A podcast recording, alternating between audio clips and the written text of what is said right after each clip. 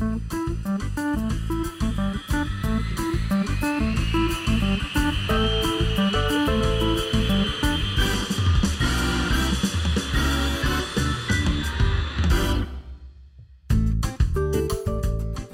vítajte pri počúvaní avetického podcastu s príznačným názvom Klub Aeroklub. Podcastu nielen o lietaní. Od LS5 pozdravuje Adrián. Začínal ako plachtársky žiak v Aeroklube Bratislava, neskôr pričuchol k motorom, pri ktorých počas svojej leteckej športovej kariéry aj zotrval. Nejakú dobu koketoval s akrobatickým šantením, ale aj neunavne vlekal adeptov plachtenia na domovskom letisku. Je zakladateľom a viac ako 10 rokov aj neunavným tvorcom leteckej webovej stránky, ktorá obsahuje tisíce fotografií zo súkromných archívov, stovky autorských článkov, komentárov a množstvo tematického obsahu. Pri mikrofóne vítam môjho dnešného hostia Gonza. Nazdar, pupi. Gonzo, nazdar. Vítam ťa pri nahrávaní prvej epizódy nového aviatického podcastu klub Aeroklub. Som rád, že si prišiel. Tak e, bolo mi cťou prijať pozvanie. V úvode som spomínal tvoje začiatky v Aeroklube Bratislava.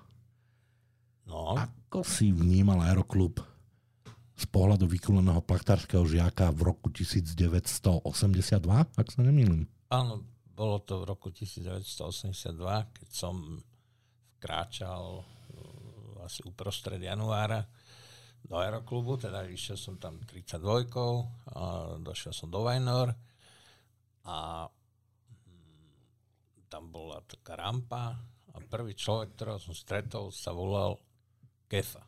Teda to som zistil neskôr. To bola jeho prezývka, Kefa. A on bol ináč policajt a lietar plachtarinu, možno už aj bol pilot v tej dobe, to neviem. A ja som sa ho ako spýtal, teda najprv som nabral odvahu, že, lebo ja som sa tam dosť chystal, že kedy začína ako výcvik a Kefa mi povedal, že dojdi 1. februárovú sobotu. Tak som zase čakal, no a tú 1. februárovú sobotu v roku 82 som tam prišiel. Bolo nás takých 130. To bolo 130 eh, mladých ľudí, ako chlapcov alebo chalanov a dievčat, ktorí si mysleli, že chcú začať lietať, alebo mali, mali nejakú túžbu z nejakého dôvodu, niektorí tam boli kvôli tomu, že boli z leteckých rodín, niektorí si proste našli svoj sen. No a prišli tam a chceli začať. Ako to dopadlo, to už bol druh, To je druhá druhý, vec. druhý príbeh. To už je druhý troši- príbeh. A o niekoľko rokov neskôr predpokladám, No že jasne. sa to celé vyvrbilo. Jasné. To školenie uh, teórie trvalo niekoľko týždňov, alebo skôr mesiacov. Skôr mesiacov, lebo to, mesiacov. to končilo niekedy na jar zväčša. Áno, končilo to nejakými skúškami, eh, kde si pamätám, že ma skúšala pani Králiková, moja neskôršia inštruktorka z meteorológie. Meteorológia je taký dosť zapeklitý hm, predmet. No a tak ja som sa učil na to, ako naozaj. Mám aj doteraz odložené doma v knihovni ten zošit, kde mám takým mravenčím detským písmom písanú tú teóriu. No a som to u nej akože urobil. No a, a nejak proste som tie skúšky zložil a už, už medzi tým, jak bol, bola tá teória, tak bol dosť veľký odpad tých záujemcov, tých 130 ľudí, čo prišlo, ktorí si mysleli, že chcú lietať, ale postupne zisťovali, že to nie je tak jednoduché. Každú sobotu tam chodiť a fur niečo, fur niečo. A ešte už hneď, asi druhýkrát už sme začali pracovať. To nebolo len tak, že prídeš a odídeš jak pán, ale hneď nás e, zatiahli do práce, takže po skončení teórie v skúškach a nejakých, čo to boli, pozemné prípravy? Pozemné prípravy. Áno, pozemné prípravy, ako cvičiť s tým blaníkom, niečo s, s padákmi a takéto veci, tak nás začal 24. Čo je dosť slušný odpad, keď si to zoberieš, aj percentuálne. Po teórii, keď, ste, keď vás konečne pustili do hangáru na pozemky, Uh-huh. vás bolo 24. Áno, to je vlastne 20%, e, zhruba 20% tých, čo tam prišli. Hej? tomuto sa ešte dostaneme, Gonzo, ale vráťme sa na úvod, na pôvodné otázke. Ako si vnímal Aeroklub po príchode ako vykulený plachtársky žiak?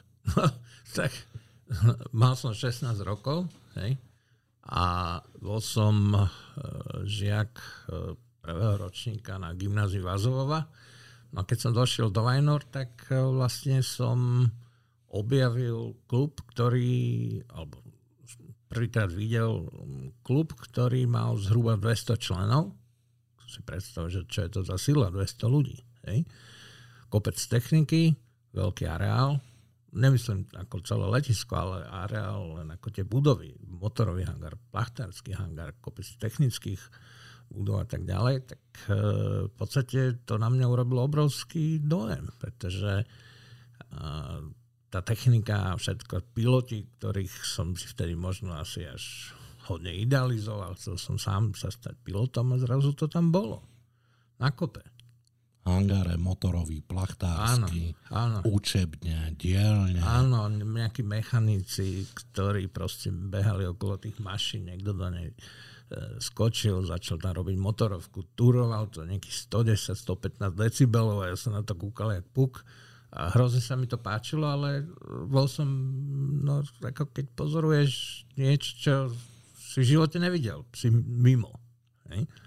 Ten deň, keď e, sme išli lietať sa, e, veľmi blížil, až zrazu tu bol, hej, pretože postupne, alebo vlastne skokovo sme prešli od toho, že sme chodili na letisko len v sobotu, tak sme prešli na na to, že už sme chodili piatok, sobotu a nedelu, pretože piatok bol tzv. technický... Hospodár, hospodársky deň. Alebo technický, alebo hospodársky deň, keď sa pripravoval technika. V sobotu bola prevádzka, v nedelu bola prevádzka, ešte keď si zober, ešte to máš 3 dní a začalo to byť dosť intenzívne. Ja som žil týždňom tým, že som odratával dní, kedy bude piatok zase. Jasné, jasné. Ako, asi ako každý to bolo, určite, to bolo skvelé. Určite, akože ja si pamätám, že školu som urobil popri aeroklube. Gymnázium jednoznačne, a v podstate aj vysokú školu som urobil popri lietaní v aeroklube. To, ale to som úplne niekde inde. Ten, to lietanie začalo tým, že že v podstate sme vedeli, že ideme začať a prišla to povedzme sobota, hej, No a mm, prišla tam tá naša elementárka plus tí starí plachtári a starí piloti a fotri a tak ďalej. A od rána sme začali najprv pripravovať, samozrejme tam bol ten povinný nástup. Hej. Nástup, rozkaz pred hangárom na čiare. Áno, áno, áno, ešte si musel byť tuším do 8 hodiny v aeroklube. No áno, lebo potom sa urobila čiara a áno. pod čiarou nelietáš, ten, takže do 8. Áno, ten, kto prišiel po 8. nemilosrdne bol vyškrtnutý, alebo vlastne nebol zaradený a už uh, mohol maximálne tak pomáhať. Alebo zaradený, zara, zaradený bol, ale bol zaradený na funkcie ako časomeráč, áno, áno, traktorista, traktorista tlačič. No, no, proste si neškrtol ten deň, hej, takže každý si dal výrazný pozor aby sa tam do tej 8. dostavil. No a okrem toho už príchodom začala strašná sranda. Vlastne celé to lietanie bolo spojené s neuveriteľným množstvom srandy. Hej? A už, už len šatňa, začal tam ten bordel, sme sa prezliekali, išli sme vyťahnuť tie, tie vetrone, tie blaníky, mm, to sa potom muselo odvieť na štart, hej, záviselo od vetra. My sme išli na 0,4 202 220, to sa štartovalo na, na, na Rendes, mesto. hej, na, na mesto. mesto, hej. Čiže síce bolo tam veľa ľudí a mal som mať ten svoj štart, alebo prvé dva, tie tzv. zoznamovacie lety, ale na to si mohol čakať celý deň. No poďme k zoznamováku. Áno, áno. Jasné, ako spomínaš si na to, no dajme. Jasné. Tak uh, myslím, že to bolo na tá určite to bolo mm, zo štartu 2.2.0, hej. Blaník číslo, to si nepamätám, to by som musel pozrieť nejakú žiackú knížku, ale čo si pamätám, že môj inštruktor bol uh, Karol Mičko starší. Hej? A s tým som absolvoval dva štarty po 4 minúty. Hej? A jedna taká zaujímavosť bola, že tak každý, každý to vedel, uh, pán tak rád vypravil do mikrofónu, hej? Čiže on vlastne vypravil do toho mikrofónu od štartu až do pristátia. S tým, že ešte tedy neboli také mikrofóny akože pripevnené na ráme kabíny a tak vyvedené, že ako predustál, ty si vlastne držal v ruke ten mikrofón, tako kábly a musel si ako stláčať ešte a hovoriť. No ale on to nejak dokázal, že v jednej ruke knipel v druhej mikrofón a takto sme odleteli tie dva okruhy, ktoré to ide veľmi rýchlo. A tam som skúkal na to, že sakra, že letíme rovno, ale ono bolo v takom nejakom sklze trocha, lebo vietor a neviem čo. A zrazu na pristáne to sa rútilo a ja si hovorím, že kúha, že jak toto mám zvládnuť, akože je to síce ten môj sen, ale zrazu to tu bolo, ale jediné, čo som si uvedomoval, že nech sa deje, čo sa deje, že toto musím zvládnuť. Že to ja urobím všetko preto, aby som to zvládol. Tie dva štarty, no tak to rýchlo strašne ubehlo. Von išiel ďalší, to znamená, že odopnúť padák, ďalší zagurtovať a tak ďalej. Okolo toho, na, bolo, no, okolo toho bolo dosť veľa roboty, pretože a musel niekto byť na traktore, na viakar, teraz celá tá smena, čo niekto tam kýval to placačko a tak ďalej. No, asi tak nejako minimálny počet nás bolo, myslím, že 6 na, na viakovú prevádzku, alebo 6, 7, proste tak nejako hej, sa hej, hej. vedeli naskladať. A treba si uvedomiť, že v tých dobách sa robilo vo Vajnoroch zhruba 110 štartov za deň. 120. Plachtárskych, plachtárskych naviakových. Čiže žiadne, že obedná pauza alebo niečo také. Kontinuálny traktor chodil, teraz naviakar. Predstav si len stokrát otlačiť tla, blaníka naspäť na štart. Hej. Teraz svieti slnko, alebo 60 útoček traktorom, veď už to trvalo koľko, rozumieš? No jasné, to nebola sranda. Jasné, ale tak sme boli tak namotivovaní, že Áno. ako žiadny problém, ľavou, ľavou zadnou, sranda bola a sen sa začal stavať realitou. To, bolo, to bol ten zázrak. Ako kroček za kročikom. Hej? Je to také, že najprv máš ten priamočiarý let, hej, Zatáčky v priestore. Zatáčky a, a tak ďalej a postupne každú tú, tú dovednosť, ako hovoria pani Češi, spojíš až až ešte pustia na to, na to solo konečne. No áno, čak, ale zase to tak jednoduché není? úplne není. Ja si môžem spomenúť na oného, na Emila Zaťka. Hej, áno. to bol jeden z mojich inštruktorov. No. no a napríklad to vyzeralo takto. Ja som vysel. No a tak nejak trocha asi, no doprava. A zrazu som ucítil, jak ma Emil kopol do padáku ako pravou nohou, ale tak výrazne, ak to prešlo až do ladviny a on hovorí, očúvaj, vysíš alebo lietaš ako svinia. Hej?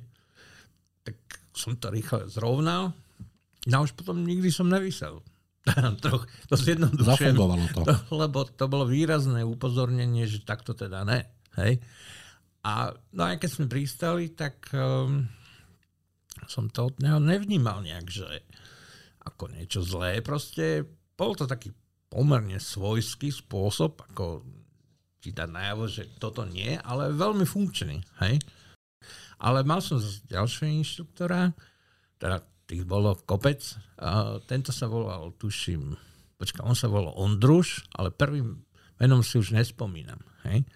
A on bol bývalý vojak, to je jediné, čo sme o ňom vedeli. A bol taký starší, v tej dobe mal možno cez 40, čo sa nám zdalo vtedy strašne veľa. Hej? Geriatria už to, to bolo. No. Eš, ešte už záhrobný, on skoro. no a on, on bol príslovečný tým, že že e, ako inštruktor bol tvrdý, ale nemyslím v zmysle akože tvrdý na človeka, ale keď prišlo k nejakej situácii, tak on vlastne tebe neumožnil úplne to leteť sám, ale on to stále držal. Takže ty si zrazu... To mal autopilota tam prosím. Áno, že nejaká... tak sme si robili z toho srandu, že buď, ja keby si letel v MIGu 15 bez posilovačov, alebo zadu mal autopilota, alebo nejaké, nejaké gumo, gumené rezist bloky, ale proste, bloky no, no, ale proste to stúhlo jak hrom a akože keď si letel s iným inštruktorom, tak to, no ten knipel bol hodne ten voľný už. No, bol voľnejší. No, no, tak on, on bol týmto povestný a e, potom som mal veľmi dobrého inštruktora, ktorý sa volal pán Šándor. Ja som mu vlastne vykal celý život. Fero Šándor, bohužiaľ už není s nami. Už je v tom plachtárskom nebi. A potom som letal veľa s pani Králikovou. Ona vyškolila stovky žiakov. Magne tisíca. Ako... To neviem, ale to, to ako klobúk dolu. Akože, čiže Mm, potom pán Horný, Milan, hej, ja s ním som dosť lietal, to už tuším skore v pokračovačke. Potom som lietal uh, s, s pánom Hroncom. Lubom. Lubom, hej. No a potom už takí mladší inštruktori ako Palo Černý, Peter Pokorný, ešte aj nejaký Ferobišpek si spomínam, že tam bol. Hej? A z Bišpeku áno, ako on nás tiež školil. Áno, áno. So Salnekom, to bola taká partička, oni, oni hodne školili. Ale Počkej. najviac, ja som mal najviac Salneka asi. Ja, ten, ten ma neškol. Ešte, ešte si spomínam na Ďurka Bielka. Ďuro Bielik, ale ten je tiež v no, nebi. A, a tým sa pomaly tá nejaká základná partia inštruktorov. A počkaj, ešte tam bol ešte starý, starý Holly ale neviem, ten školil ešte, keď sme boli žiaci. Tuším, že ešte trocha áno. Starý holý. Vieš, to myslím? Áno, jasné, samozrejme. Miro, Miro. Len... Mám ho na pár fotkách, hej. A no, ten okruh tých inštruktorov pomaly sa aj e, uzatvára. Pán Dinžik už tedy neškolil, hej, už tedy bol len ako letecký mechanik. Určite už tedy neškolil, hej. Ja si spomínam takýto tandem s pani Králikovou, zrovna keď sme ju tu spomínali, bol uh, Oldo Bilek. Oni spolu a, hodne, hodne, hodne Áno, školili. áno, pardon, pardon, aj pán Bilek už na nás pozerá z nebička. Aj s ním som polietal čosi, uh, ako ja žiak, a on ako v úlohe inštruktora, aj, aj áno, na neho si spomínam samozrejme tiež, ale asi najviac som lietal uh, s pánom Šandorom, s pani Králikovou, Asi Lebo u nás, u nás to boli tvoje ročníky zrovna, tam bol, ja neviem, Inžo, Viktor. V tom ročníku... Ďurko Bielko školil strašne veľa. Áno, v tej dobe. My sme ako tá partia, čo si spomínam, keď sa začali, to bol Inžo, Inžo, Inžo. Áno, to bol tvoj rovesník. Inžo bol rovesník, potom Menovec, Peter Sabo, nie? Trebačka, Jana Trebatická, ešte tam bola, tuším, Ivana Králiková, áno, hej. A... Elementárka v tvojej? Áno, áno. Hej. Ale napríklad Viktor, ten začal rok, alebo no Smrečina začal rok alebo dva skore ako ja letať. Hej? No jasné, ale približne v tom istom veku ako ľudia, ktorí, s ktorými si začínal rok, dva, hore dole, no, tak, tak nás školili potom vo veľkom. Ako áno, tam... ale keď si začal v aeroklube o rok alebo o dva skorej, to bol veľký rozdiel. To už si bol starý a mladý. To už bol no ako... áno, ale, ale keď ja som prišiel do aeroklubu, tak vy už ste boli všetci starí, rozumieš? Takže tá, tá generácia my sme vnímali ako áno, áno. jednu vekovú kategóriu. Áno, áno. Aby som sa vrátil, ten všeobecný rešpekt on nemal len preto, že tak pôsobil, ale on lietal úplne všetko v tom aeroklube. No, to je do veľkej miery pravda. On, pokiaľ si pamätám, tak lietal aj Janusa a Nimbusa. Čo v, Jasné, to vtedy nelietal každý. Čo v tej dobe nelietal jednoznačne hoci kto, lebo podmienka, ešte teraz to je neuveriteľné, podmienka rady aeroklubu bola, že musíš mať 200 plachtárskych hodín, aby si mohol sadnúť do, do Janusa a aj neviem koľko hodín ešte potom, aby si mohol lietať Nimbusa. A za s tým Nimbusom to asi až tak sranda nebola, lebo keď niekomu padlo krídlo, tak aj sa toho niektorí báli. Hej. Tak Emilko lietal aj to, a bol aj motorár. Motorár, aj na to som hej. teraz myslel. Hej, hej, bol aj motorár. Že on, on, nás, on nás nielen, že vlekal, ale potom si tak odskočil do dvojstovky, si tam dať nejaký priestor. To si nepamätám, že by lietal dvojstovku. Ja, ja mám pocit, že lietal dvojstovku. Neviem. Ale on bol jednoznačne uh, aj technik aeroklubu, čo v tej dobe bolo dosť také také, taká silná pozícia, že čo sa týka starania sa tej techniky, aj taká zodpovednosť predsa a to možno bolo aj tá pozícia, že, že aj musel troška naháňať tých ľudí, čo vždycky nie je jednoduché, ale Emil tam mal silnú pozíciu tým, že vlastne on tam bol ešte o mnoho dlhšie, jak my, ja neviem, o nejakých 8-9 rokov, alebo 10, neviem. A on proste tým aeroklubom žil, tak jak väčšina tých ľudí, čo tam fungovali. Boli od nevidím do nevidím. Áno, áno, áno. áno. A, ale hlavne chcem zdôrazniť, že tam nebol vtedy len, keď sa lietalo. To pevné jadro tam bolo, bolo, Jasné, bolo stále. A nebolo to späté, že, že letová sezóna alebo lietanie. Oni tam boli, či pršalo, nepršalo. Hej? No. A vlastne dva roky sa vtedy chodilo uh, nelen, že lietať, ale tam sa chodilo žiť. Poďme ďalej k tomu výcviku starenciam. Jak to pokračovalo u teba v tvojom prípade? No tak samozrejme výcvik v Ozezarme bol dosť a podľa mňa bol výborne zostavený, bol jasne definovaný počty okruhov, počty tohto, tohto, tohto. Vždycky boli predpísané minimálne počty, čo ja viem, okruhov a, a zatáčiek, pádov, vý, týchto vývrtek a tak ďalej. A keď si to... Uh-huh a keď, e, keď to išlo a ten inštruktor ťa pustil na ďalšiu úlohu, tak si pokračoval. No a tuším na, okruhu, na okruhy bolo minimálne 40. Ne, 45? 30 podľa mňa. 45 no ja si mal ty možno. si mal 90. Tuším 30 ich bolo. Ja neviem. V tej osnove. Neviem, tu si mal 200. No ale proste nejak, keď ten človek stále lietal, lietal, tak sa musel zdokonalovať, hej.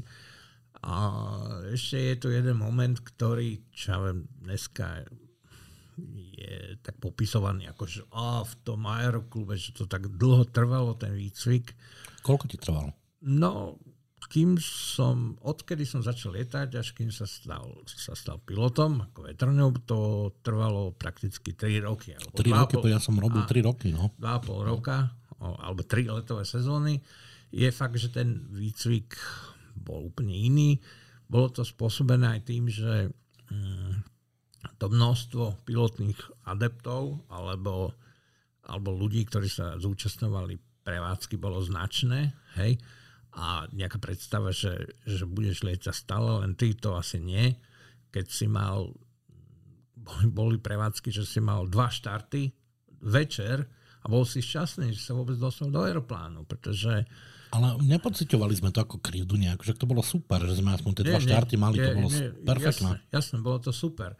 Ale proste tedy sa nelietal aero, uh, aerovlekový výcvik, ale naviakový výcvik, kde kopec štartov bolo vlastne len o tom, aby si sa uh, že nezabil, ale aby si vedel, čo máš robiť v prípade nejakej situácie ako pretrhnutie lana, čiže učil si sa Stáčanie lana tam bolo. Stáčanie lana a tak ďalej. Pristate do protismeru, pristate pred hey, seba hey, pri pre, prerušení ťahu, teda, hey, alebo roztrhnutie hey, lana. Čo napríklad v prípade aerovlekového výcviku by takéto veci úplne odpadli. Úplne, úplne odpadli. Ale sú zase iné. Ale to aj bolo dané aj tým, že, že v aeroklube si proste mal vlečné a mal si naviak. A naviak sa používal na takéto výcviky a sem tam sa z toho niekto utrhol do termiky.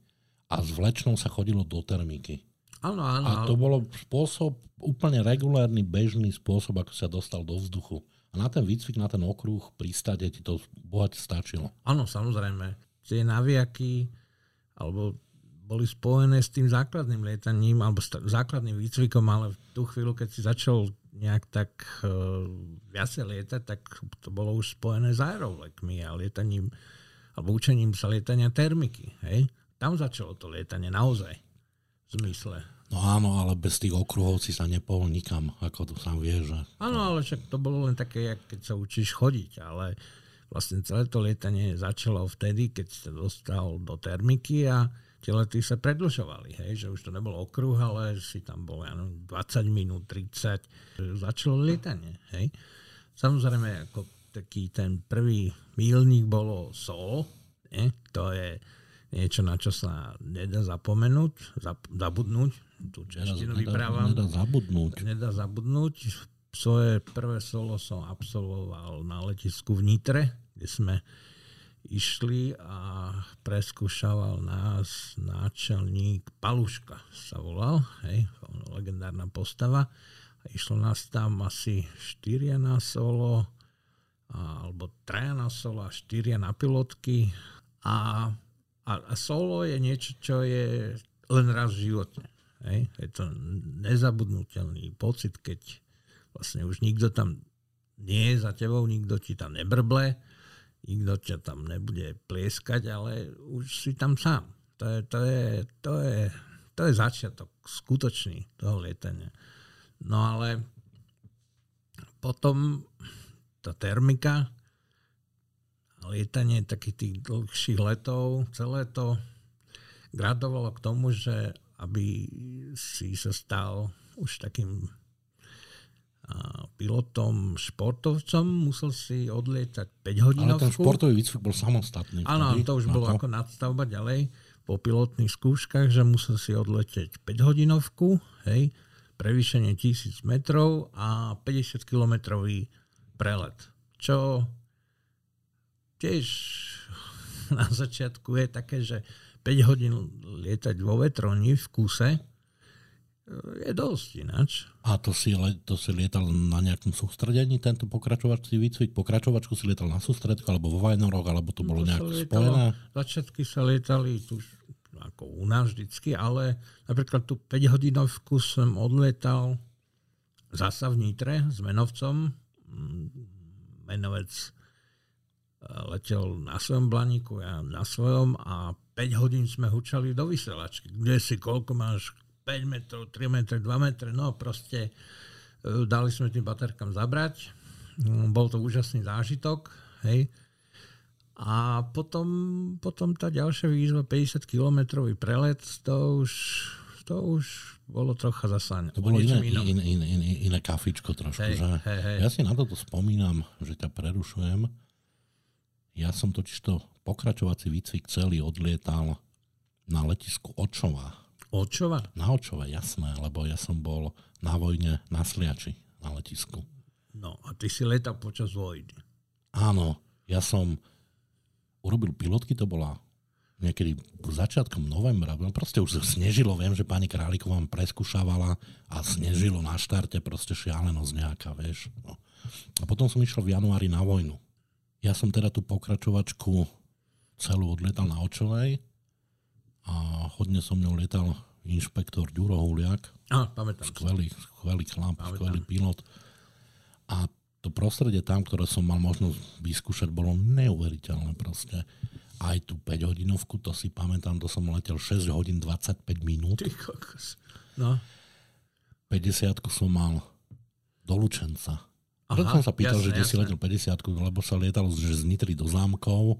Ne, to sa lietalo, tuším, že z Chotina, cho, z Chotina do Nitry, to tak vychádzalo. Alebo proste nejak, nejak takým, takým spôsobom, ale ja viem, že ja som to mal z Očovej do Lučenca. Uh-huh. Týmto všetkých Očovej pozdravujem zase kamošov, čaute. To bolo po vetre, nie? To do Lučenca. Ale ináč Očová je jedno z tých no, bolo to, nebolo to, po, nebolo to po vetre Gonza, to bolo dole kopcom. No a čo chceš počuť teraz? No nič nechcem počuť. no,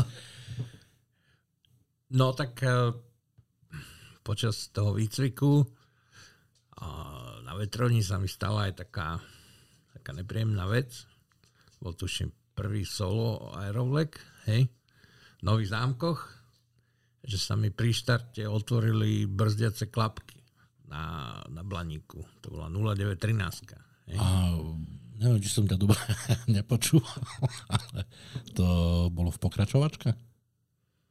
To ešte tuším pred... Alebo ešte, ešte, ešte v základnom. Ešte v základnom mám vlastne prvý aerolek, to bolo základný výcvik ešte, hej. A nejaký stres, sme tam hrkali s tými elektronmi hore dole a teraz mm, bež do Blaníku a tak ďalej. Štartoval som smerom na juh, na tie stromy, hej. No a celé to bolo ešte skomplikované tým, že som si zabudol zapnúť rádio.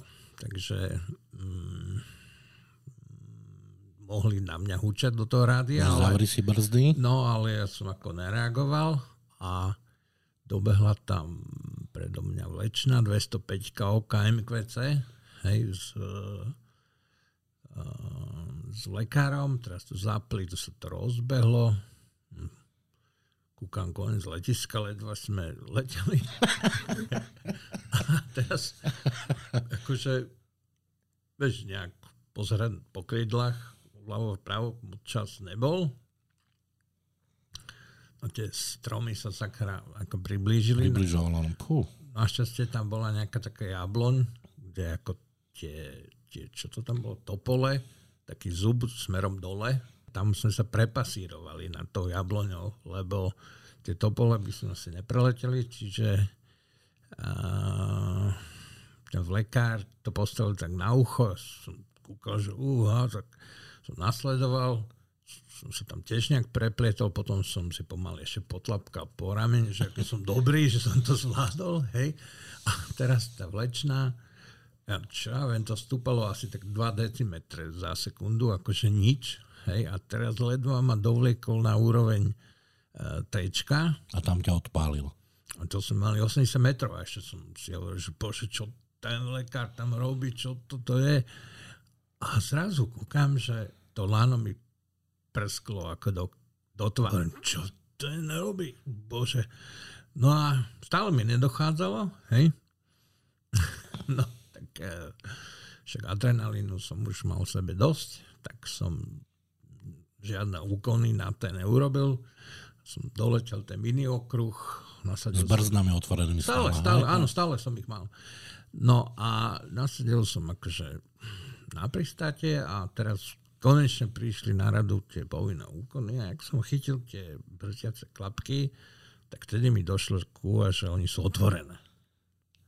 A ja som vlastne ich zavrel. Ty si ich zatvoril, no. Ja som zatvoril. Vtedy, Poskočil si dopredu? Vtedy, vtedy s údesom došlo, že o čom to celé bolo.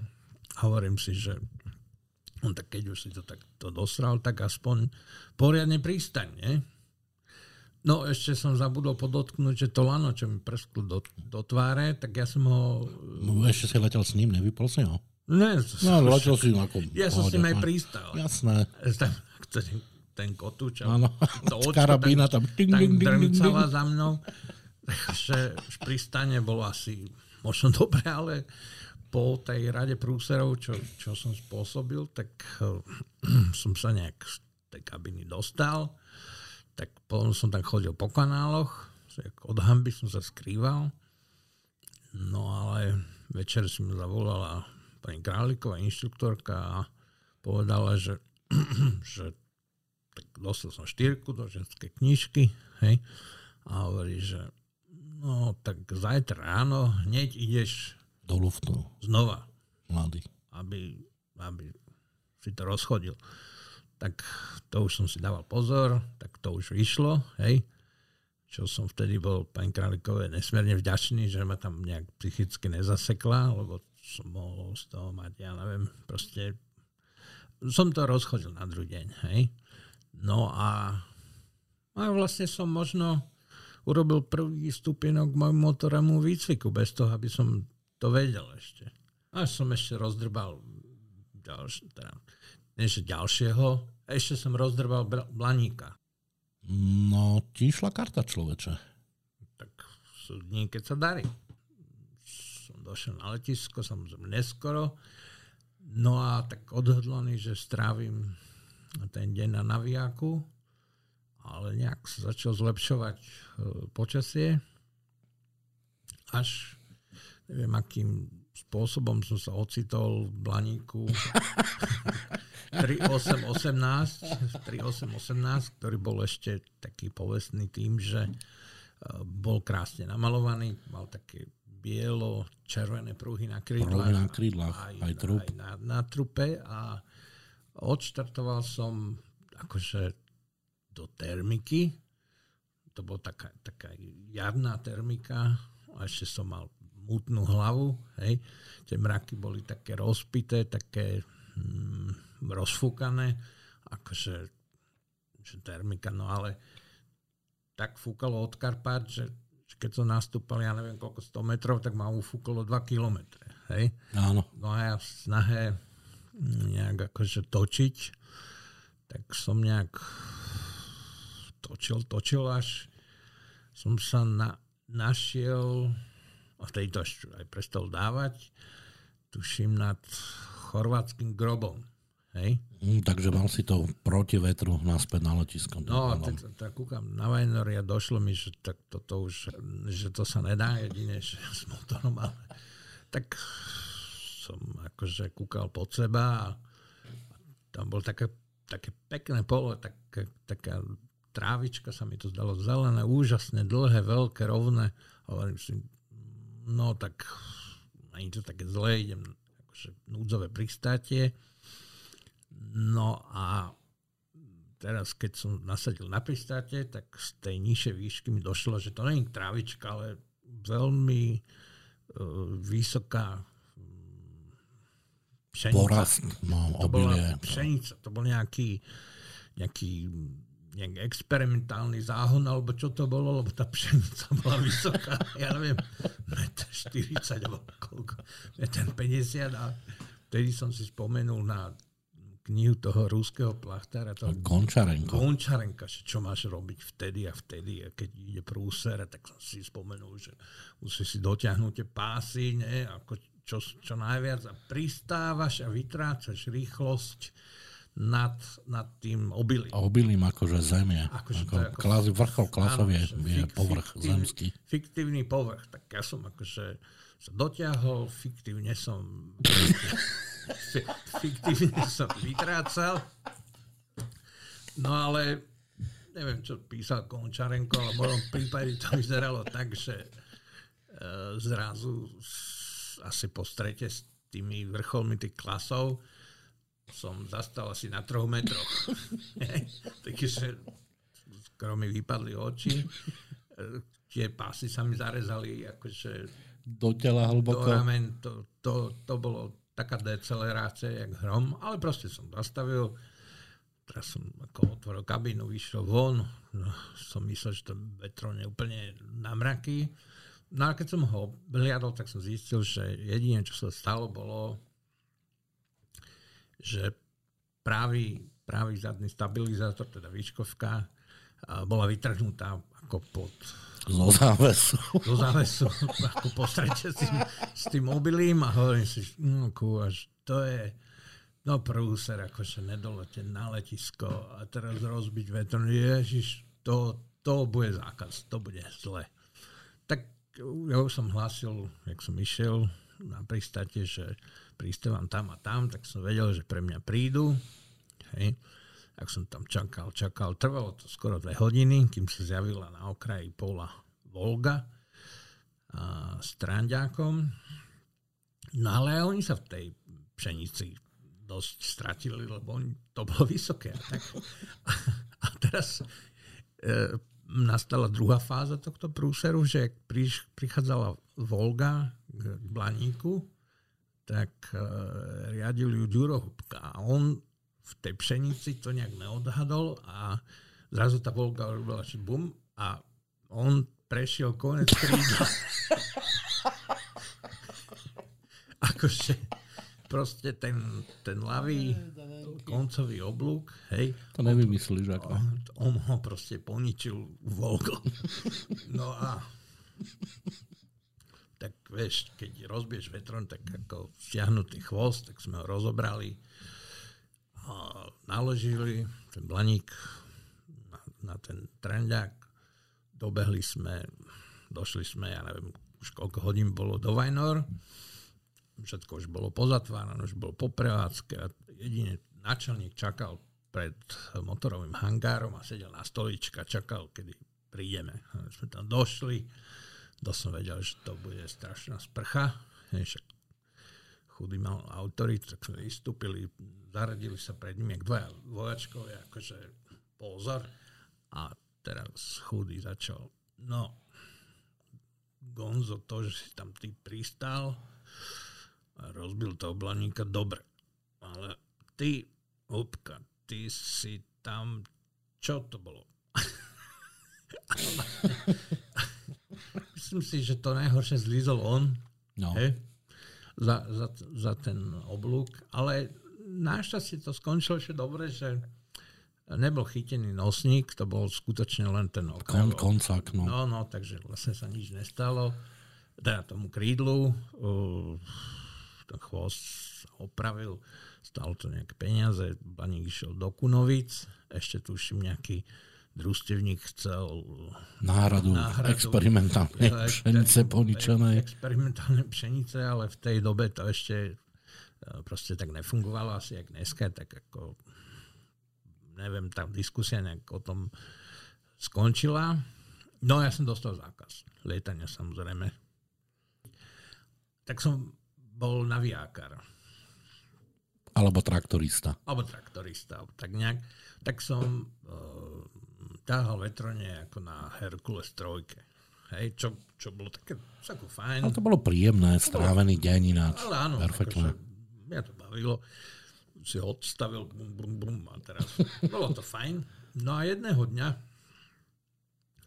jak som sedel na tej trojke, tak vidím, že sa blíži k navijaku nejak taká oranžová alebo žltá. Čo to bolo? Tá, no, to ruské auto, čo mal na... No, Žigulák. A Žigulák, no. A v ňom sedel náčelník, hej, chudý. Tak samo o sebe pomerne prekvapujúce, však ako čo, čo tam mal, čo mal robiť a teraz prišiel Žigulak na, ako, na viaku, chudý sa vytrčí a hovorí, že počúvaj, Sabo, alebo Gonzo, to je jedno, pondelok budeš o 8 hodine v Prahe stať tam a tam. Podľa toho, kde povedal, že kde mám byť o tej 8, tak som pochopil na svoj ú, úžas, že o tej 8 hodine mám byť vlastne e, na ULZ v Prahe, čo bola vlastne podmienka k začatiu motorového výcviku. Hej, takže to, to veľmi strohé oznámenie bolo vlastne ako nebeská brána, keď sa otvorila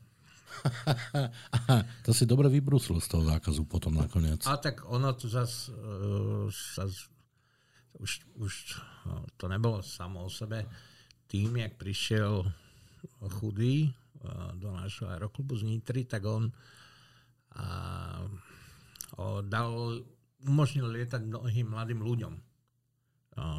Čo predtým nebolo bežné, alebo čo nebolo možné vlastne kedysi, alebo predtým motorárina bola prakticky nedostupná pre mladých ľudí. No jasné. Tam lietali len starí fotry, ktorí si svoje miesto strážili, svoje navigačné lety na Meťákoch a Moravách a tak ďalej a my sme mohli maximálne tank, dotankovať palivo. Dotanko, dotankovať mašinu, áno, tankovali no, sme potom ešte, keď pristali, tak umyť a zatlačiť. a zatlačiť do A oni už boli dávno preč. No tak e, prišiel chudý a zrazu to všetko išlo. V tvojom prípade by som povedal, že zasiahla vyššia moc. Tak e, tú vyššiu moc by som nazval chudý, načelný chudý. To, bol, to bola tá vyššia moc v našom prípade. Myslím, tej generácie mladých pilotov, mladých plachtárov, ktorí by sa nikdy za iných okolností nedostali k tej motorárine. A chudý tým otvoril množstvu z nich vlastne aj profesionálne lietanie, lebo z tých, čo, čo začali vtedy lietať motorové, či už tá prvá vlna, alebo ja neviem, tak z nich sa stali dopravní piloti. Hej? Neskôr, jasné. Dušan Janeček, Peter Pokorný, Pálo Černý, uh, Mníško, Peter Mikula, všetko dopravní piloti vlastne. Hej? Takže ono sa to nejakým spôsobom prejavilo alebo zasiahlo do ich osudov, alebo do osudov Do ľudí. profesionálneho života ako hej, takého. Hej, hej. Takže veľká vďaka za to samozrejme. No dobré, tak ty si rozmenil Blaníka, za odmenu si dostal motorový výcvik. A tak preháňaš a pridávaš. Za odmenu si dostal motorový výcvik. Preháňaš a pridávaš. No. Dobre, rozmenil si Blaníka, no. nejako chudý usudil, že tudy cesta nevede, asi po... Do, po... pokračuj, pokračuj. No dobre, rozmenil si Blaníka, bol si preložený na motorový výcvik? Hovoríš, ako keby som bol vojak.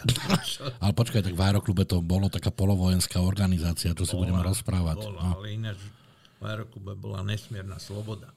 To chcem povedať.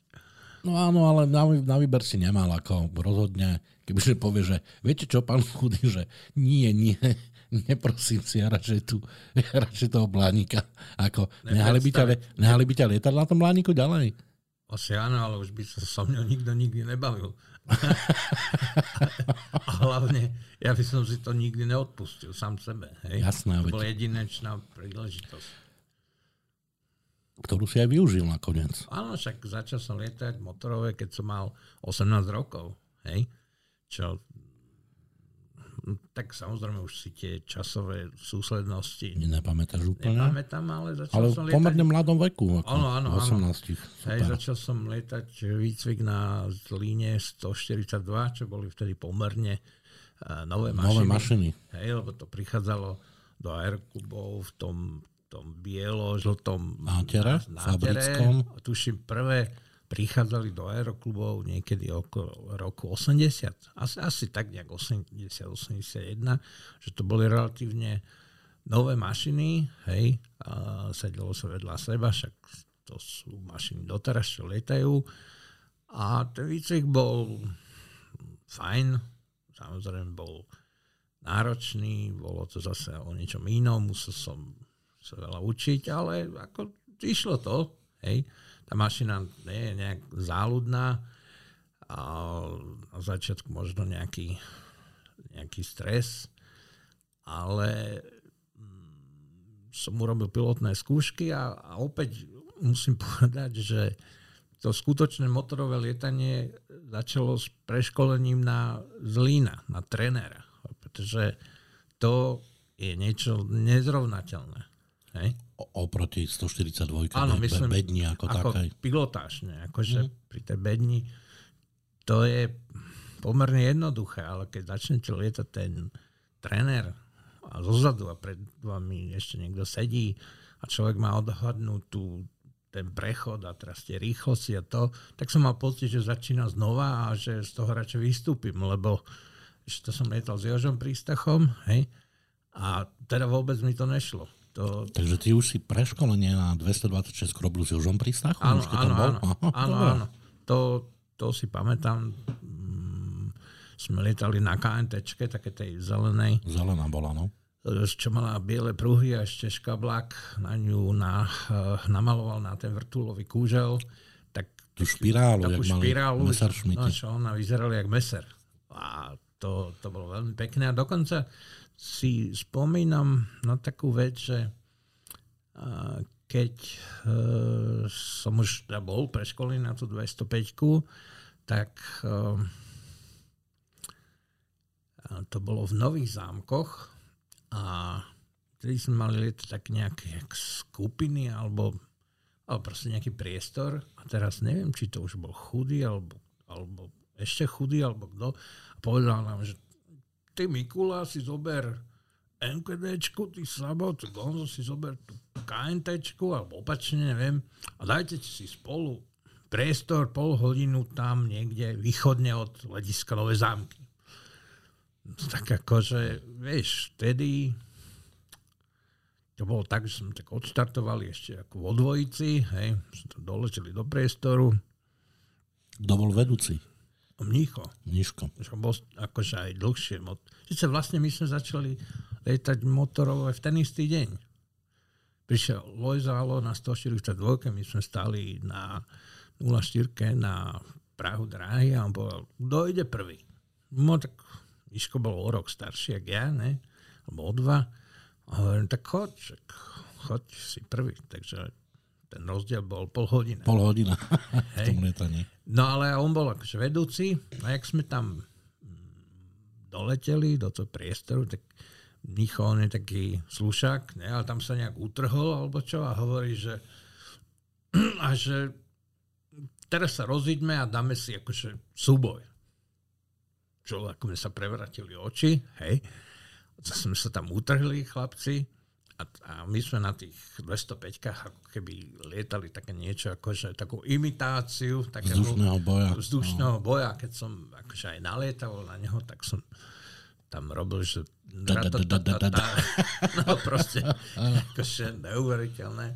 To som mal možno vtedy nejakých 55 hodín na motorových. A tak bolo to neuveriteľné, krásne, jasné. No a a vlastne celé to motorové lietanie potom posotilo ďalej tým, že prišla doba vlekania.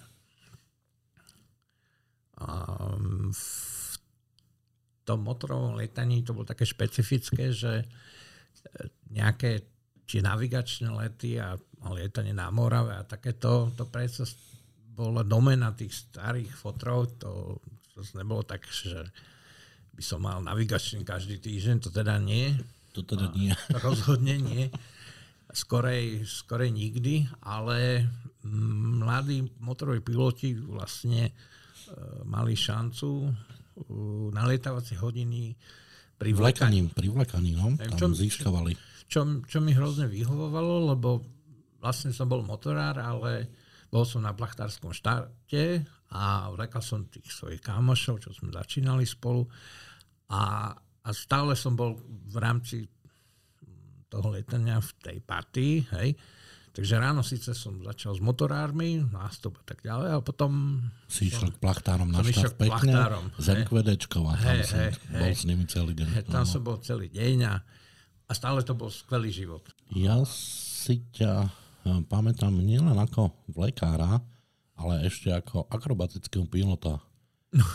Si to tam bubnoval na tú 142 aj na Z50, to si mal tú m ste tam mali. Áno, áno to, to bolo tiež také, jak to, jak to povedať, eh, pán Boh mi to prijal, alebo išla karta, alebo neviem, jak to nazvať. Proste... Bol si mladý a rozlietaný. Mm, povedzme. Ale zase prišiel chudý a, pove, a hovorí, že očúvaj Gonzo, ideš do akrobatického kurzu. Opäť to bolo akože oznamovacím spôsobom a tak čo sa dalo povedať, jasné. Idem. Však to bol sen zasa všetkých, čo lietali. Čo lietali motorové, aby lietali akrobatsko. Áno, áno, áno. A tam si išiel s Peťom Zemankou, myslím. Nie? Áno, tam spolu, áno spolu. aj s ním. A ten kurz prebiehal v leteckej škole v Nitre, kde sme začali štyria. Peter Zemanek z nášho aeroklubu, Milan Frišo z aeroklubu Nitra, a Boris Dvorský z aeroklubu Dubnica a ja som bol ten posledný. Hej. Takže jedného dňa som sa zase vybral na autobus do Nitry, kde e, nás privítal riaditeľ školy, Kojdiak sa volal, hej. No a ten kurz začal asi takto. Akože bol som z toho dosť zelený, lebo uh, nie dlho predtým sa stala taká vec, čo mám teraz už aj na webe mm, dokumentované. Uh, Zlín 142 sa vybúral uh, v Prahe, teda inštruktor so žiakom, kvôli tomu, že nevedeli vybrať vývrtku. Hej? A bolo tam viacero, alebo nejaká opakovaná nehoda, on sa to veľmi vyšetrovalo a mm, celé, celý úzaver bol ten, že dostali také aerodynamické plošky na motor z každej strany a bol taký striktný predpis, jak sa ten aeroplán má vyberať e, z vývrtky, ale ale ten negatívny pocit tam bol. Akože, že to nie je také jednoduché. No a prišiel kódiak do, do tej miestnosti, my sme tam sedeli a hovoríš, no tak mladí akrobati, teraz vám poviem takú, to, takú otázku, že a viete, ako sa vyberá zlin 142 142 z vývrtky? Teraz sme rozmýšľali, čo povieme a tak a kódiak zavesil. No bagrom predsa, ne? No akože teraz to akože ne, ako sranda, ale bol som taký trocha zelený, Zelený, no. z toho, že až Zelený. tak, až tak humorne mi to nepripadalo, vzhľadom na to, že za tým boli reálne nejakí mŕtvi. A bol tam aj taký nejaký odkaz, že vlastne nikdy sa presne nedošlo na to, Že kvôli čomu? kvôli čomu. Hej? A jediná ochrana bola tá, že si musel presne zopak, ako pri vyberaní vývrtky urobiť presný postup a nesmel si tam uh, vlastne znulovať to vyberanie, lebo vtedy ako keby sa znova odpočítavoval ten čas, ale ty si sa medzi tým vrtal a tak ďalej. Vrtal ďalej, ďalej. Mm. Hej, takže uh, to potom ten aeroplán stratil takú, takúto negatívnu, taký ten negatívny nádych, ale vtedy, keď som tam bol, alebo som nastúpil, tak to ešte pretrvávalo. V tom kurze bol dosť daný dôraz na uh, učenie alebo na lietanie vývrtok s inštruktorom, hej, až do nejakých, ja neviem, 2400-2600 metrov sme sa šplhali a neviem koľko točiek, tuším 4 a proste Kto, kto vás tam mal ako inštruktor na tomto, na tomto výcviku akrobatickom? Kodiak tam bol, potom tam bol um, tuším Dušan Králik a ešte ešte taký Nitrančan, tiež dneska je v nebi a také české meno české meno mal zase nespomeniem Ale možno neskôr. Niekde na webe to mám a oni nás učili lietať. Hej? No, tá 142, aj keď povedzme, že sú ľudia, ktorí budú mať na to iný názor, ale podľa mňa na lietanie akrobácie dobre dá sa, ale není to, nie je to dobre, proste sedíš mimo Není osy. to a- akrobatický špeciál. Není, není, není a nikto ma o tom nikdy nepresvedčil, ale tak tie základné veci sme sa na tom naučili a, a v podstate to boli nejaké dve, tri sústredenia a koniec. Potom už bol ten, ten systém, že museli byť hodiny venované na akrobáciu. E, Tam sa to tuším počítalo s nejakým koeficientom, lebo keď lietaš hodinu akrobácie, to je iné, ako keď lietaš hodinu e, navigačného. Hej. Takže e, to bolo kvázi ako keby bežali tie hodiny rýchlejšie tej mašine. Hej. No a potom skončila sezóna vlastne nevedeli sme, jak to bude pokračovať. No a nakoniec sa to vyriešilo tak, že mm, ako keby vzniklo v aeroklube Dubnica alebo na letisku v Dubnici taký nejaký uh, taký tréningový kemp, uh, ktorý viedol uh, dubnický náčelník Peter Schön, hej, on bol vtedy uh, aj Ačkový reprezentant na v Zline. akrobácii. Áno, áno, v akrobácii letal Zlín 50. No a o, tak tam sme došli, tam som sa preškolil na f hej, Zlín 526F, to už začalo byť to, To už bola sníhačka. No už, už si hlavne lietal v osi za motorom, čo už No, si začalo to lietal byť... aj, aj, aj v 205 Tak áno, ale na ne si nelietal akrobáciu. A tam som prvýkrát zažil také, že som sa stratil, že Peter Sen hovorí, že no Gonzo, že chceš vidieť uh, chrbtovú vývrtku z normálu. Už dobre, tak ukáž. Ne?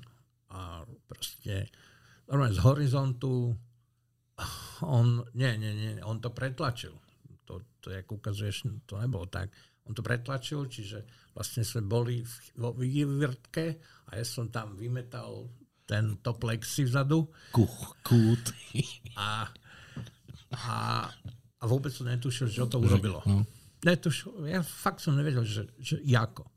sa Petr na to pýtal a on sa zasmial, že oh, to si zvykneš a tak ďalej. No a voči tej bedni, ako 142, to už bolo predsa iné, už aj tie vertikály a tak všetko, všetko už to bolo také živšie. A začali sme už brúsiť nejaké tie zostavy povinné. Mm,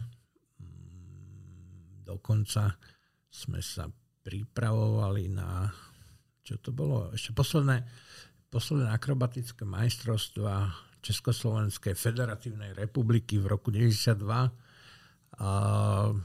ktoré sa konali na letisku v Nitre. To bolo nejak buď koncom septembra, začiatkom oktobra, tak nejak, kde som sa aj zúčastnil. Hej, teda tam sme sa zúčastnili už len Peter Zemanek a ja. Milan Frišov už z tej akrobácie ako odišiel, už, už sa mu to nejak proste zdalo asi náročné. A Boris ten tiež nejak skončil. Proste ono, tá akrobácia není už, už tam není takéto lietanie, také pohodové, ako je to už také dosť silové lietanie a ne každému to vyhovuje. Mm-hmm, akože jasné. to napríklad si pamätám aj tú vetu Petra Šena, že zabudnite na to, čo ste sa doteraz učili alebo naučili lietať. Lietanie akrobácie je lámanie aeroplánu, hej, že ty proste musíš dokázať ten čumák dostať tam, kde chceš ty, hej. A, a tej som videl, že to proste aj, aj fyzicky, to nie je žiadna sranda, hej. Mm, a to je taká baničina dosť. A a skutočne to vyžaduje mm, veľa lietania aj zvykania si, aj fyzicky, aj psychicky na to. A proste, aby si išiel na nejakú súťaž, musíš mať odlietané, ináč tam nemáš čo robiť. Alebo ohrozuješ sám seba už pomaly. Hej? Tak e, ešte boli nejaké hodiny, to už bolo tuším tak nejak v 90. roku, 92. Už ten zväzarm sa rozpadal. No, to už áno tých hodín už bolo menej a menej, čo bol už vážny ako prúser vlastne. A e, tak som sa zúčastnil ešte tých majstrovstiev, kde boli také veľké mená ako Poborský, Čičo, e, ako v tom Ačku, potom tam áno, prišlo kopec, kopec Čechov. A že ťa prerušujem, prepač Gonzo, a to bolo už na 50 alebo ešte na ne, ne, na F-kách. F-kách. Mm, ja okay. som lietal v kategórii C, Eh, na f um, samozrejme. Ja, skončil som vlastne posledný, hej. Nevadí. Však nie, nie je dôležité vyhrať. No dobre, to si nechaj. to si nechaj, ale uh, je to ako určite jeden z obrovských zážitkov zúčastniť sa a takýto majstrovstiev a vidieť tam ľudí ako Číčo a Poborsky a tak a proste pozorovať ich, jak lietajú a jak sa správajú. To, to bol proste jeden z takých tých určite vrcholov. Hej. A, a to lietanie 50 hm, a bolo, ale mohlo byť aj skorej, len zase na Slovensku to bolo tak, že rok alebo dva tá 50 bola zamknutá v Nitre Nikto na ne nemohol lietať. Už teraz je jedno prečo, ale tak mohli sme sa na ňu pozerať. Táto rm myslíš, to rm to, to, tá M-ková, no. Tá m no, áno, no. však iná tu nebola. No tak hej. to je rm Áno, no. to je RM. Tak potom, potom prišiel, tuším, v 93. to bolo ten čas, že uh, Peter sa nás zavolal do do Dubnice na také sústredenie, na preškolenie, na 50 čo som sa ako tešil, však fenomenálny stroj. To, že tam bol ten slabší motor, tak jasné, to je, je to veľký rozdiel, ale napriek tomu to bol ako najlepší aeroplán, čo som lietal, vieš, ako v živote. Um, um, fenomenálny. Proste a dodnes je ešte stále tie 50 Stále je to aeroplán. To majú ľudia radi. A Trm, Trm konkrétne stále lieta v Čechách, však ho mal nalietané na Slovensku dosť málo, lebo však zamknutý, šetril sa nejaké také... A to neviem, či vieš, ona tá Trmka bola hodne dlhú dobu hodne dlhú dobu bola v Bratislave. Viem, Palo Richteržík. Richteržík a Spolium. Áno, no. to viem, to som zachytil, ale už len z fotiek. To už áno, som jasne, ja ale bola, bola v Bratislave nejakú áno. dobu, potom zmizla zase potom, do Prežna, som do, do Čech išla za predala. No, áno, bola, bola v rámci, ja neviem, toho. Ale tú trmu si pamätám dobre preto, lebo bola v Bratislave. Tak. Áno, áno. No a tak hm, preškolenie na ňu. To bolo nádherné, ale, ale zasa, zasa to musím spojiť už s tým rozpadom toho z a nedostatku tých letových hodín alebo peňazí, hej, že e, prebiehalo to asi tak, že hm, že nám Peter vysvetlil, že to je tak a tak, však viete si s tým dať prvú polhodinu. To bolo, to bolo jednoduché, krásne. Hej. No a potom už tam začínali byť také, že Bčkové nejaké prvky letové a jedna hneď z prvých bola chrbtová vývrtka. akože, uh, ako spätne musím povedať, že chrbtová vývrtka na, na m je... Jak sa to letí vôbec? Jak to uvádzaš do toho? Jak to z toho vyparáš? To je, si neviem predstaviť vôbec. Tá vývrtka je lepšia alebo jednoduchšie sa lieta ako normál. normál. Fakt? Áno. No proste dáš to na chrbát, polvýkrutnom, otlačíš to zhruba pri 80 na chrbáte, čo máš otlačené, dáš tam nohu a ona sa vlastne prevalí do takého ako keby polonor, do normálu a vtedy už padne, padne do, do tej chrbtovej vývrtky. No a teraz ty tam vysíš a konkrétne ja som to lietal nad povazskými strojárňami, čo bol taký orientačný bod tak som len z tej bubliny kúkal a rátal som to, hej. A nie sú tam nejaké síly, proste sa to len vrtalo, vrtalo, ja som si počítal raz, dva, tri, štyri. A sa mi to zdalo také dosť také prirodzené. Ne, nebolo, vyzerá to asi Nebo horšie. To, vyzerá to asi horšie. Horšie ako, ako v skutočnosti. Ako mm. Hej.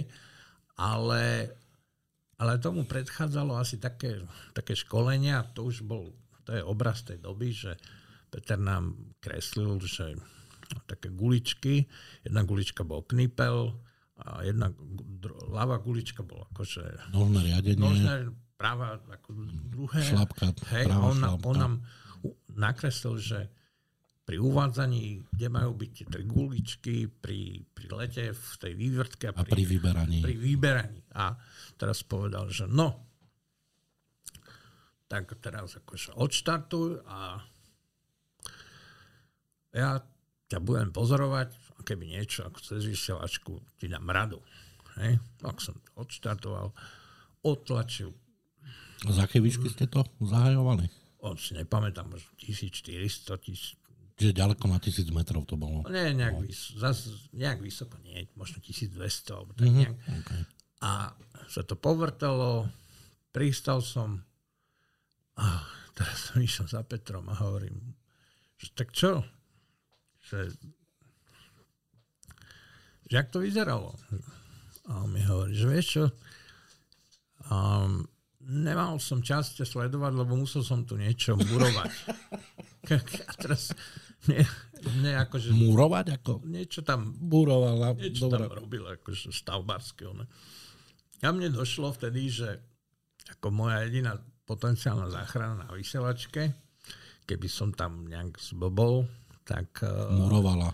Tak murovala, tak trocha mi ten úsmev skýsol. Ale to bolo ešte stále dobré. Hej? Potom, potom prišlo také, že Čakaj, tedy ešte vlastne ešte a myslím, že aj Boris to ešte lietal, že sme sa učili lietať uh, tlačené premety na tom. To, to mi trvalo dva dní, kým som to nejak rozchodil. Fakt je tam taká, taká psychická, ani než bariéra, ale predstav si, že letíš v lietadle, ako plachtár to asi nezažiješ prakticky, že alebo aj, aj motorový pilot veľmi málo kedy, že musíš ten aeroplán tlačiť, až ideš koľko k zemi a vtedy musíš zatlačiť ešte viacej. Ešte viac, áno. Ešte viacej, aby si sa dostal do toho tej polohy na, na chrbte a vlastne vtedy ti odíde zrak, akože zahasneš a mm, tam dole vlastne nevidíš, len, len musíš si to uvedomovať, e, reve to tam jak hrom a ty máš pochopiť, že zhruba v tejto chvíli uh, musíš dať plný plyn a, a to, ten motor musí odtiaľ vyrvať. Hej? A tak to už psychika aj pracovala dosť. Hej? A, a aby som to celé dokreslil, keď sme išli na to sústredenie, tak v ten rok som v domácom aeroklube mal dva okruhy na Zline 142. Takže rozlietaný. V úvodzovkách, hej. Čiže to e, už som žil len z také svojej, svojej pilotnej podstaty, ako z minulosti, ale už to začalo ísť mm, proste, a to, aby si mohol lietať akrobáciu musíš lietať veľa, normálne, a veľa akrobáciu. Áno, ja, jasné. Potrebuješ hodiny skúsenosti ale všetko, nie, že, a byť rozlietaný. No, takže už som to začal vnímať ako také, že diskomfortne si sa cítil už, už, tom, už, už to nebolo dobré. Hej. A plus to bolo aj hodne náročné a vlastne v jednej chvíli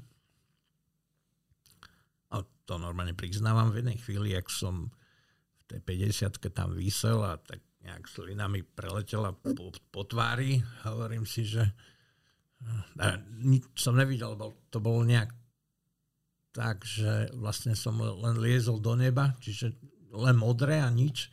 A hovorím si, že kúva, že toto už ne, že už to nie je dobré, že, že však nejsem rozlietaný, ne, toto už není dobré, proste tu nemám čo robiť. Hej? Mm, mm. A je tam jeden veľký rozpor v tom, že, a hlavne to bolo dané ekonomickou situáciou a zmenou, a, a,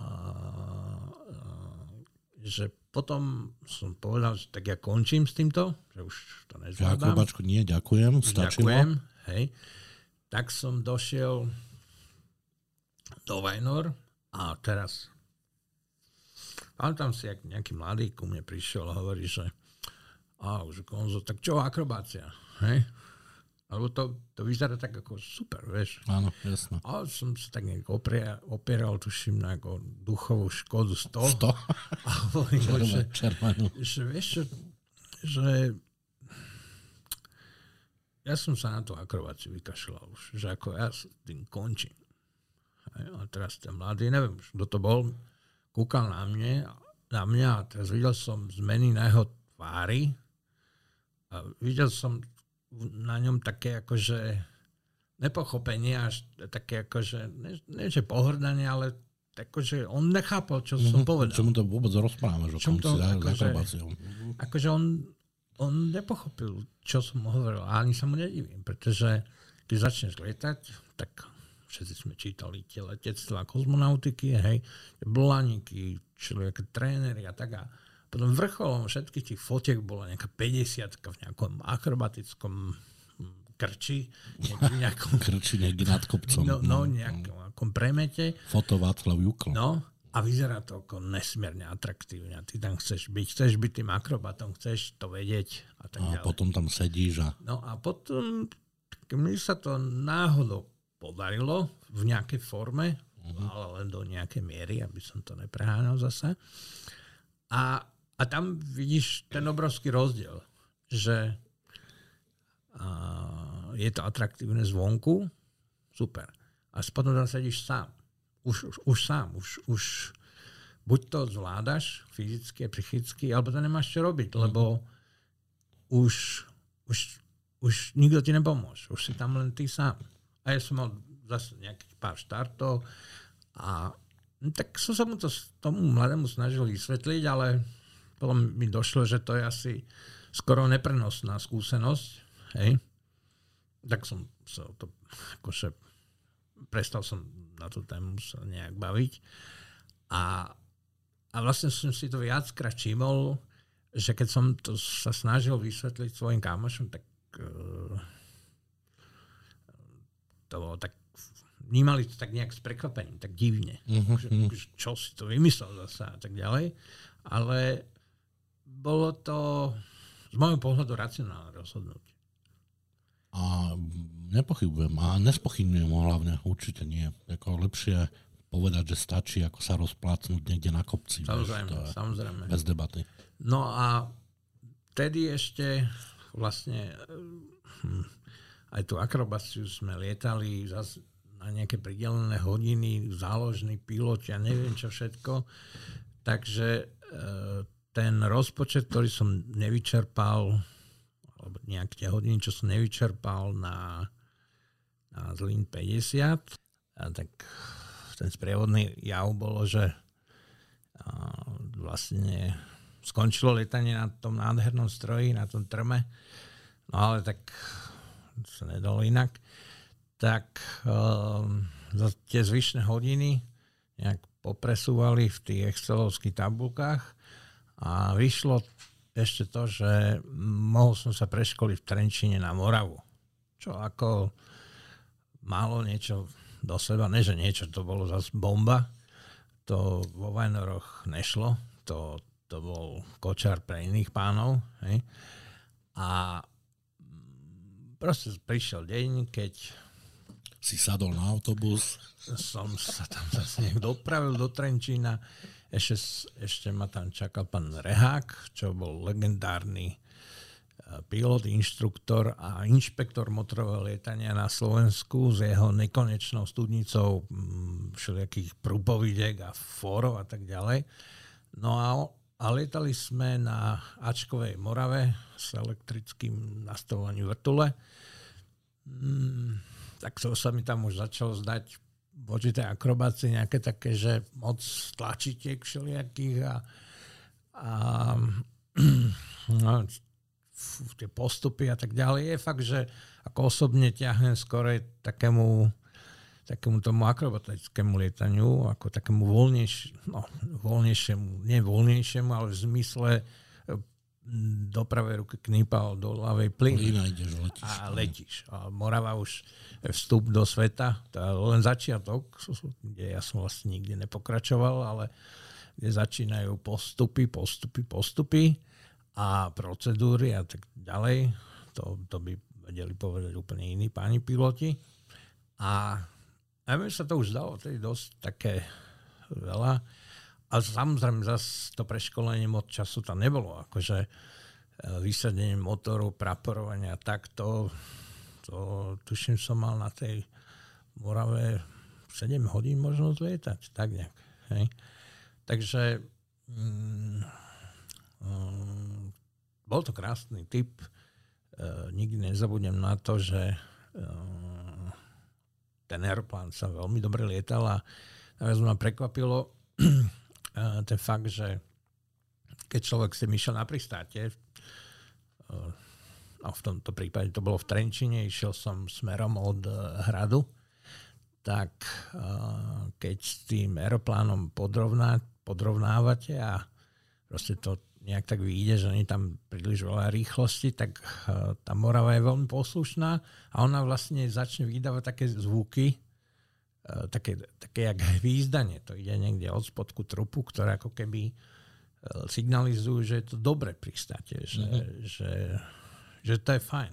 Ono si ševelí. On, tak, on tam niečo, jak taká veleryba, vypustí uh-huh. také dva nejaké v, v, také, také súhlasné hvízdy a potom ste už na zemi. Hej? No, tak a ešte to legendárne okienko, čo sa tam a otvorí. Otváracia, vetracie, krásne. Lebo človek sa tam trocha zapotí. To je dizajn. No, a potom mi pán Rehak povie, no a tak klasika, že tak sa tu odgurtujem a ty tu Pôjdeš na to solo. Mladý, niečo si zase polietaj a tak ďalej. Hej. Tak to sú krásne spomienky na jedinečný československý aeroplán s ktorom som si zase až tak veľa neužil, ale aj vďaka aj za to, že ho mám v zápisníku. No a ty si našu Moravu neletal vo Vajnoroch už potom nie, nie, nie, nie, nie, to proste na to priestor nebol dovtedy a lekára to, že sa mi podarilo, alebo mal som šťastie na akrobáciu, to bol už príbeh, ktorý sa od Vajnor vzdialoval. Hej? Som v jednej dobe viac, tuším, to v Nitre. V Dubnici a, a v Dubnici vo ako vo Vajnoroch. Hej, čo, čo bolo super, poznal som to nových ľudí a kopec nových príbehov, srand a tak ďalej, ale už fajnori sa trocha vzdialovali. No. no a potom sa vzdialili úplne na nejakých x rokov. Tak áno, lebo však vlastne to lietanie išlo úplne do kytek v zmysle, že a jak sa prešlo na platenie a tak e, ja som začal nejakú prvú, druhú prácu, tak nejak potom... Rodina do toho dieťa. Rodina a proste už lietanie išlo úplne do úzadia a až v jednej chvíli som pochopil, že proste ja nemám nalietané dostatok hodiny, takže hodín, takže vlastne som postupne prestal s e, motorným lietaním. Najprv som položil CPL, lebo ešte pred skončením štúdia na vysokej škole som stihol urobiť uh, obchodného pilota. Áno, áno, jasné. No. Som robil s Mníškom, teraz s Petrom Mikulom. Áno, jasné. Jeden deň zasa, jak sme začali lietať. Áno, áno. Tak sme aj... kto, kto urobil tie skúšky o pol hodinu skorej, ty alebo To si nepamätám, len viem, len viem, že kto išiel s kým na preskúšanie. Áno, hej? áno. No, tak... Uh, to som, čo, to som nevedel človeče, do, do dneska alebo si to nepamätám, že si, že si mal obchodiak. Mal, ale to bola taká doba, že aj keď samozrejme som rozmýšľal, že obchodné, akože pokračovať e, ako, ako profesionálny pilot, ale proste vtedy o, nejaké tie aerolinky a tak ďalej, to... Si nebola šanca sa dostať. Prakticky nie. A boli, boli takí hm, vytrvalci, napríklad Míško, ten preskákal si neuveriteľné príbehy, a k tomu profesionálnemu lietaniu sa dostal nakoniec. Ja som toľko trpezlivosti alebo pokory, alebo jak to nazvať, nemal. Odhodlania, vytrvalosti. Alebo odhodlania už nemal a už som to cítil, ako tedy prišiel ten moment, keď som vydrbal tie knihy a chcel som byť trocha kvázi akože v úvodzovkách normálnejší, že mm, zažiť aj tie iné stránky života, tak uh, jak som sa oženil. Ale po nejakej dobe som došiel že na to, že vlastne toho letiska sa v hlave nikdy nezbavím. No, že ani po rokoch. Že to, ne, že no. to nejde, že aj som sa snažil prevyprávať v tých iných spoločnostiach nejaké tie príbehy z lietania, ale to uh, potom som to nechal. Akože. A vlastne to letectvo ťa vrátilo naspäť, ale trošku z iného smeru začal si zbierať a zhromažďovať fotografie zo súkromných archívov a umiestňovať ich na Picasso, ak sa dobre pamätám. Áno, áno, to bolo niekedy okolo roku 2008, že proste zima, klasický november, ktorý nenávidím, prší a je to o ničom, tak uh, som sa nejak hrabal v starých fotografiách a najprv som si naskenoval fotky z gymnázie, z Vazovovej. Hej? To bolo veľmi zaujímavé to svojim spolužiakom poslať a Picasso vtedy bola výborný nástroj na to, že cez maily si to poslal ostatným a teraz uh, ľudia sa tomu tešili, bolo to niečo nové. Hej? No ale potom v tej krabici som mal ďaleko viacej leteckých fotografií. Aj takých dosť nekvalitných akože čo sme s menovcom vyvolávali vo fotokomore, ešte sú tam také ďobky. Ďobky od, od vývojky od, od a ustalovača, od, tých, od, od chémie. No, od tých uh, klieštík. Od, od klieštíkov. No, no, jak, jak sme to nevedeli a sú dokatované, ale, ale sú. A sú naše a nikdy nebudú už iné. Hej? Tak um, som ich začal tak nejak postupne skenovať. A potom som zistil, že ono ich tak málo není, že v tej krabici som mal zhruba 800 fotiek. Alebo koľko. A to si mal nejaký kinofilmový skener na to, alebo jak, v kopírke si začal, čo jak si to začal robiť? No vtedy už sa dali kúpiť za rozumné peniaze také tri v jednom, že uh, skener, Aha, tam uh, bolo to už tam implementované. Tlačiareň a, a kopírka. Kopírka. Či, no, no. kopírka Hej, presne. to už za rozumné peniaze sa dalo kúpiť. Tak som začal takto skenovať tie fotky A samozrejme, že za deň môžeš naskenovať len X, potom ti z toho už ako... Hrabe, ono to časovo dosť náročné v tých, no, v tých starých skeneroch bolo. No, hrabe, ale potom som došiel na to, že ka- keď každý deň urobím čosi, tak sa to nezdá, ale proste čas ukáže a z toho začnú vypadávať neuveriteľné veci. Hej? Takže každý deň som robil na tom, ja neviem, 2-3 hodiny, ako len na skenovaní. Hej? Áno. No a ono to začalo narastať do takých dosť rozmerov. Ešte sme chodili vtedy ako aj s pár plachtármi alebo s mojimi vrstevníkmi sme chodili na pivo do Ružinova, tak som to začal ukazovať. Hej, a ja, ja, henta spomienky a tak to vyvolá vždycky. No a to ma napadlo, že o čo je, že však aj ty máš nejaké fotky, ne?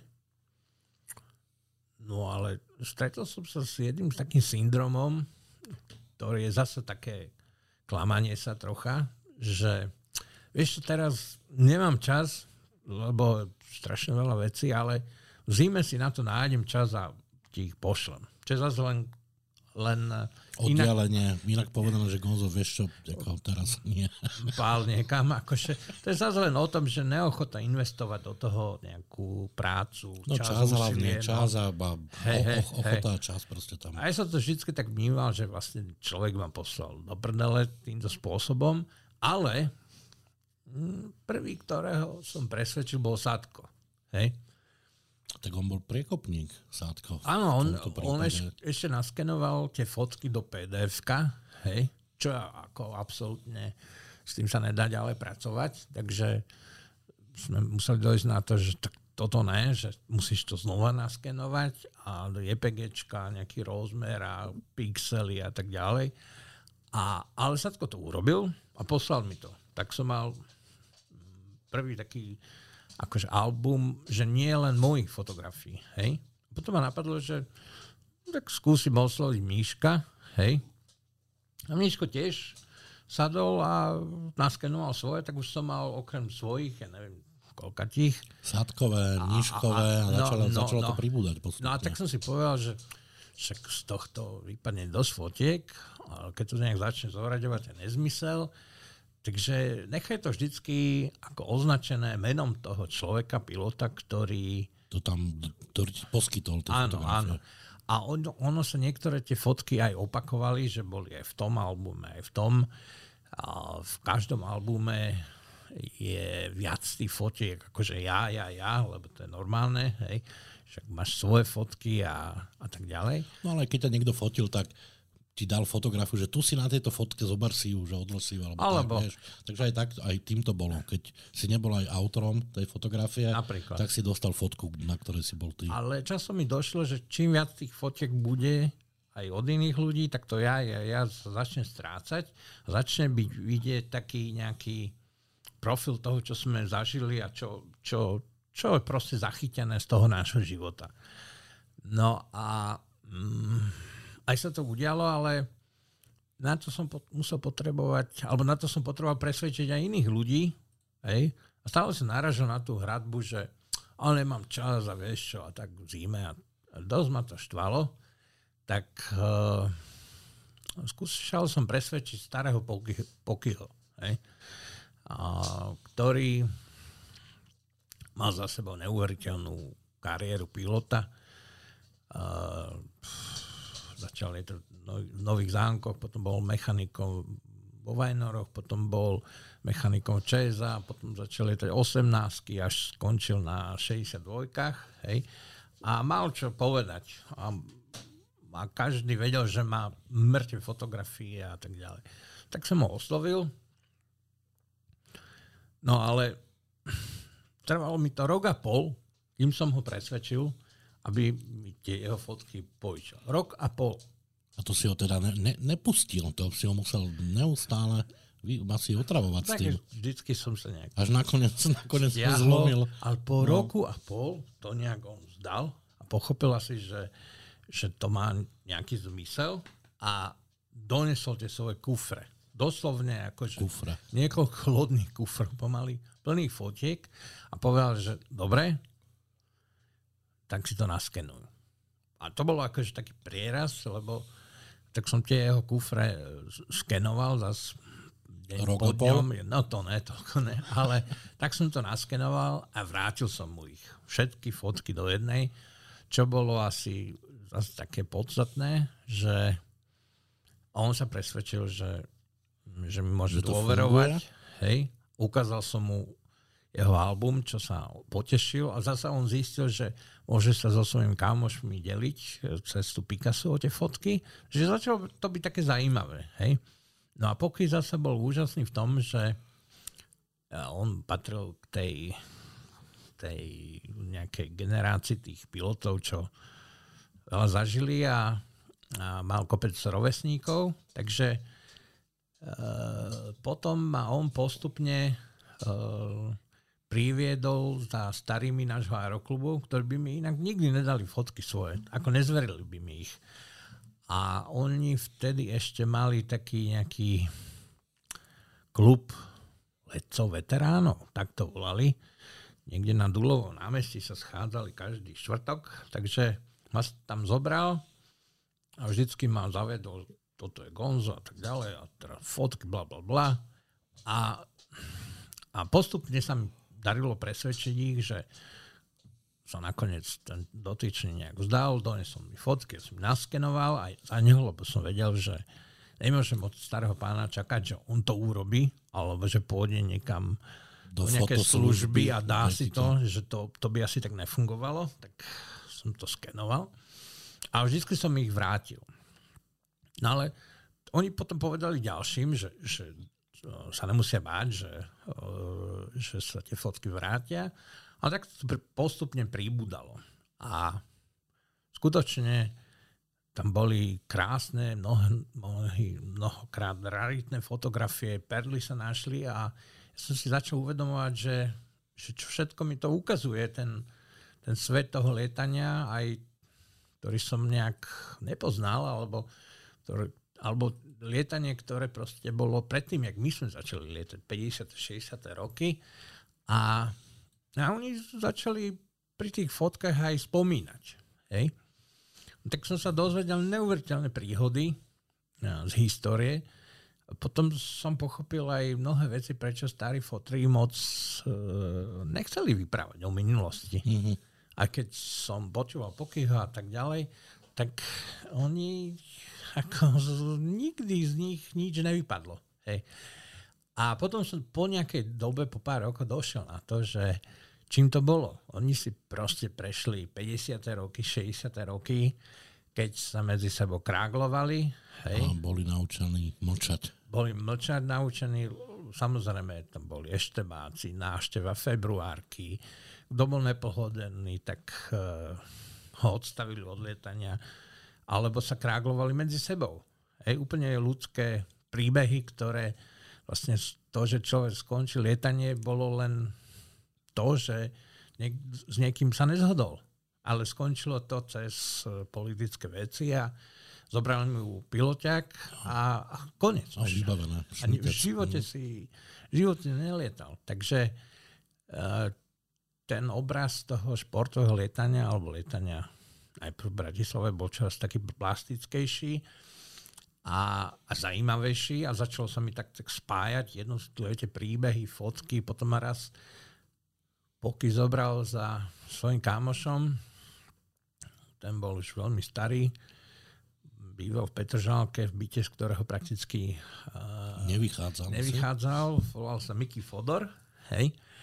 A ja som to už som sedel, on doniesol svoje fotky, nejaký tušíme zápisník a, a vlastne som zistil, že on patril možno do nejakej tretej generácie plachtárov na Slovensku, ktorý ešte začal lietať uh, v Dubravke na svahom letisku. Na kopečku. Na tom kopečku a pre nich akože úloha A bola to, že 15 sekúnd letel zo svahu. Hej? A uh-huh. úloha B, že, že si urobil vôbec zatačku.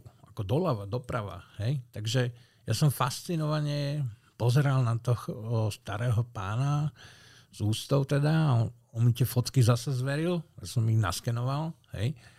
A, a zistoval som osobne, že to bolo čoraz zaujímavejšie. Vždycky ma zajímala nejaká história. História, história ale toto bolo také špecifickejšie, že to bolo história lietania, ale, ale čoraz viac ma to zajímalo.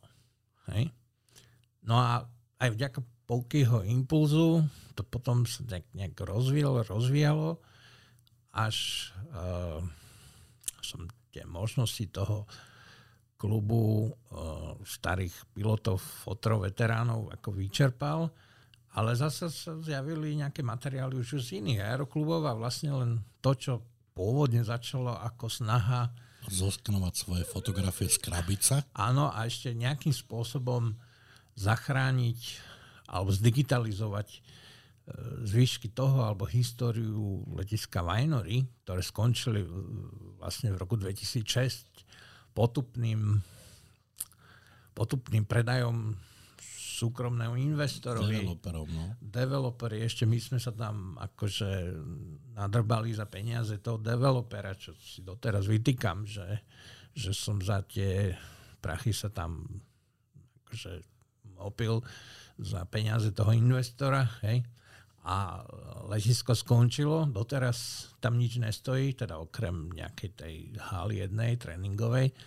Doteraz sa tam mohlo lietať, No z hangáru Plachtárska je vlastne STKčka. STKčka, áno, veľmi pekne urobená. Hej.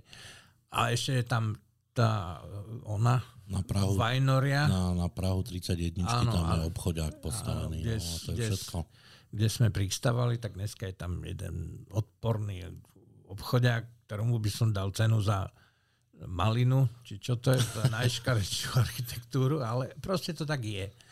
A letisko skončilo. A to, že som to začal digitalizovať, bolo aj taká nejaká snaha nejak zachrániť za, niečo. Zachovať niečo z toho, čo ostalo ešte Hej, tom letisku. Lebo za Vajnory, e, keď, keď to poviem troške z väčšieho záberu, tak tam vzniklo letisko v roku 1918, 19, keď to bolo vlastne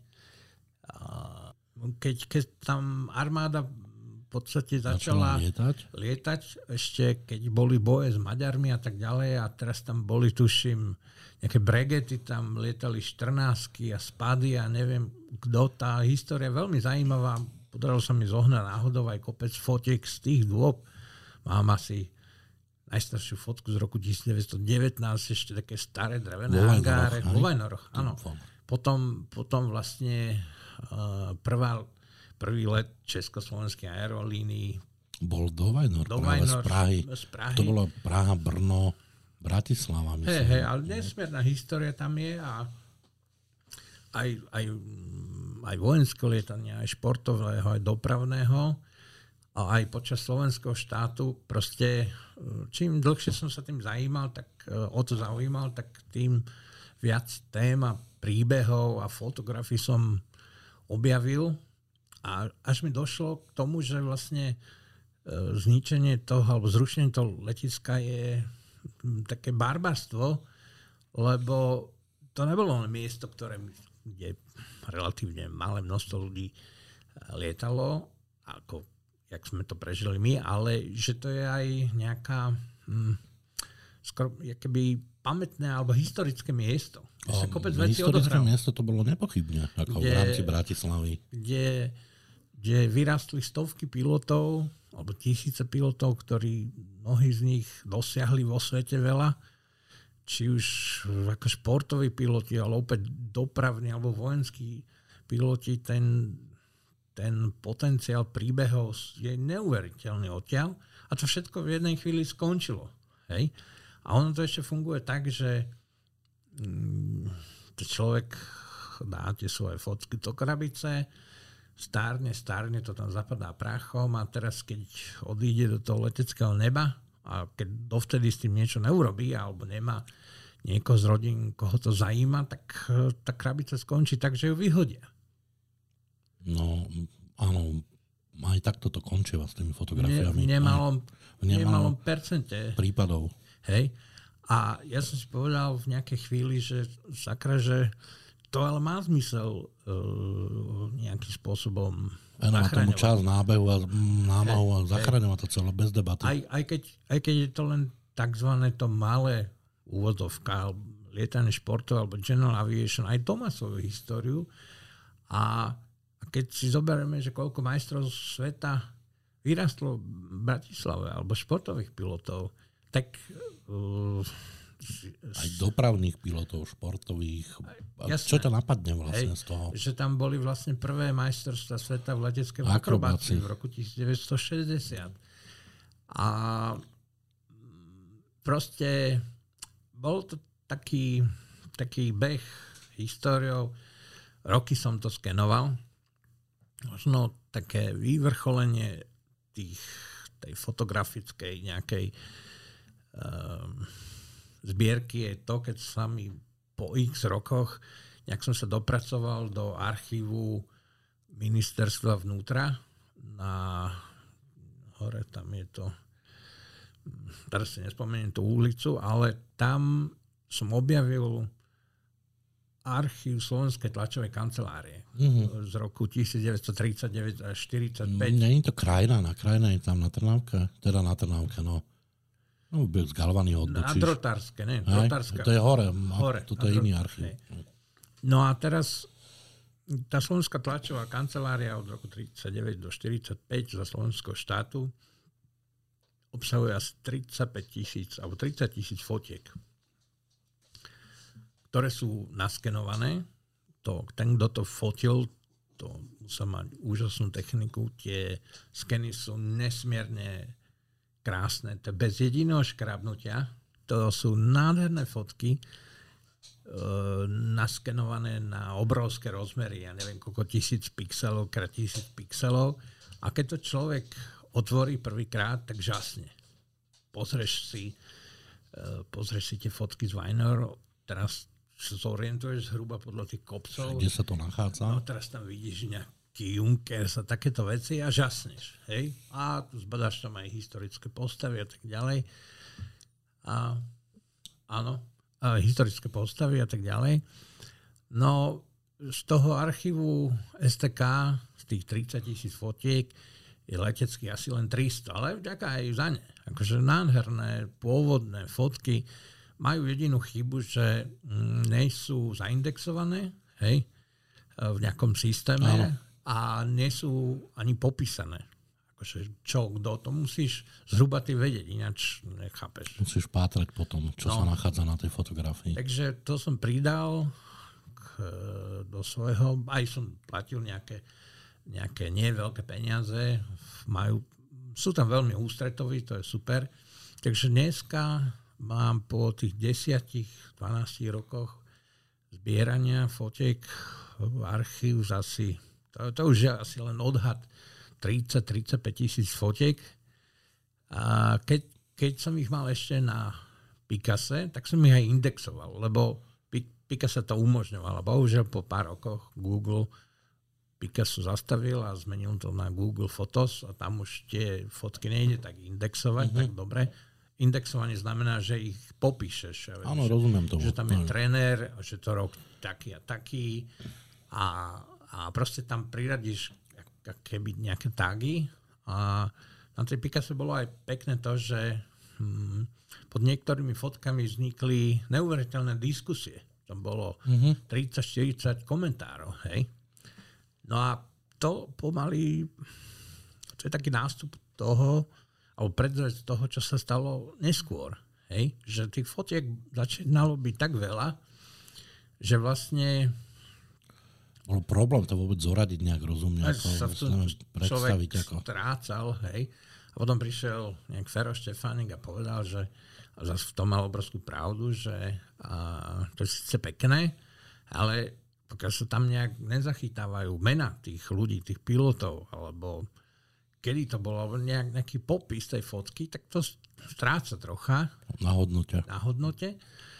Ale, ale človek je rád, keď zloženie ten album a nie to ešte nejaký popis, nejaké indexovanie. No jasné. To, jasné. to je už problém. A hlavne danom čase a priestore pri 33 tisíc fotkách plus minus, akože to si neviem predstaviť vôbec. To, to, je to by si musel robiť postupne fotku za fotkou, indexovať a to ne, až také jednoduché nie je. To sa vymýka aj bežným, bežným nejakej investícii časovej. Časovej, samozrejme. To, to sa vymýka.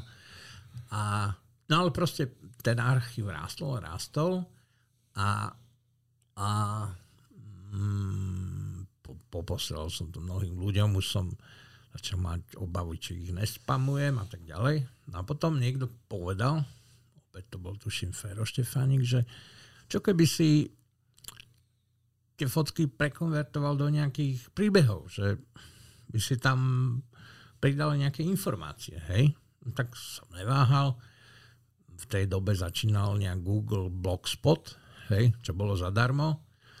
A mm, za pol hodiny som to mal nejak nahodené, zhruba, musíš vymyslieť nejakú Áno. doménu a teraz je tam nejaká mústra, však to bolo celko šikto, šikovne vymyslené a začal som akože písať články, ale keď sa na to pozerám spätne, tak e, skoro hambím, akože to o nejakom písaní článkov, to sa nedá ani hovoriť. To bolo skoro to také... je to isté, ako sa nedá hovoriť dneska o mojom moderovaní kamera. Takže...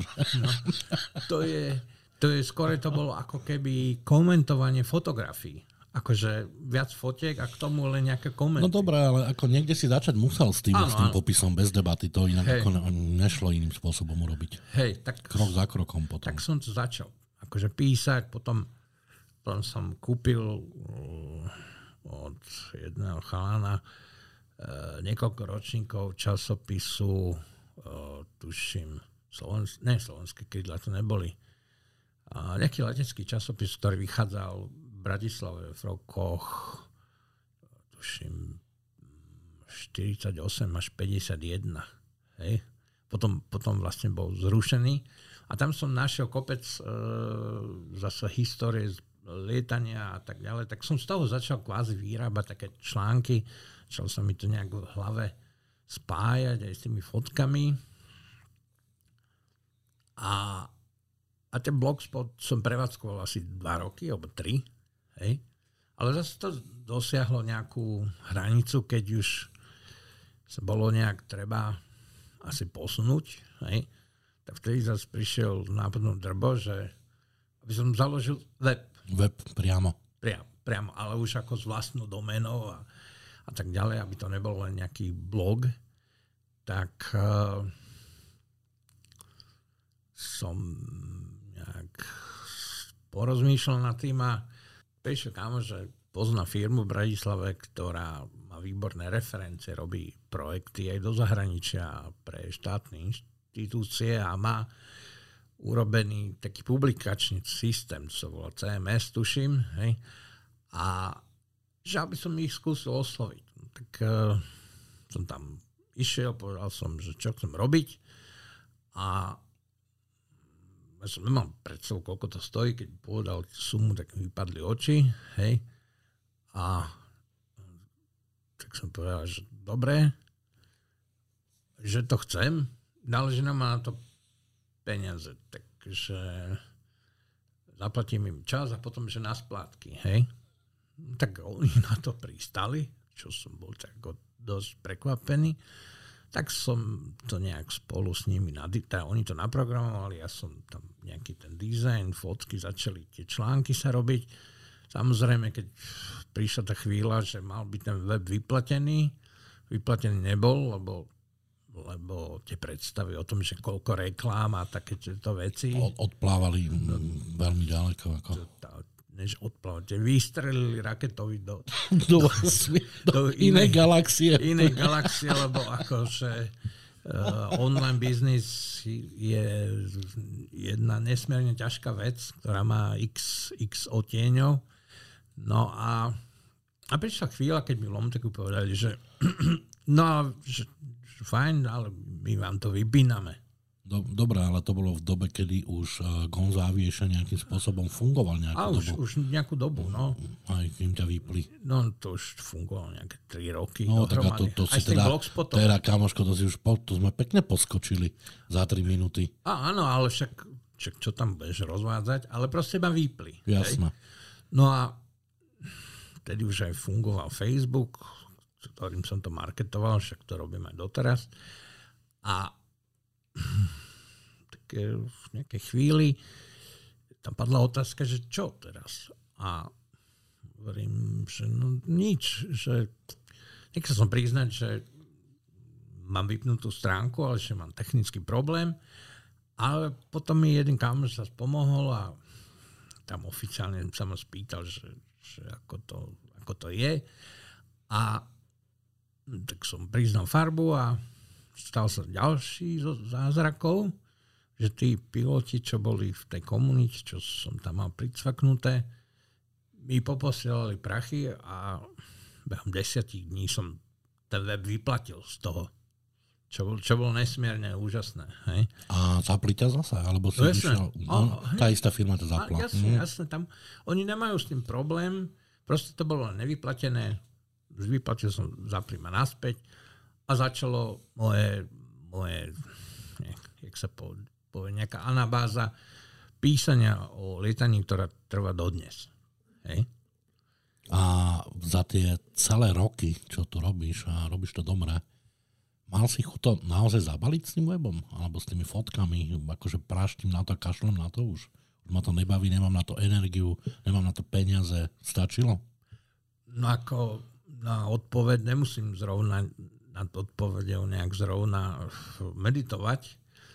Ten web som mal chuť zatvoriť možno 10 krát už mhm. viackrát. Raz ročne, v podstate za celú tú existenciu. No, tak potom 30 krát, neviem, proste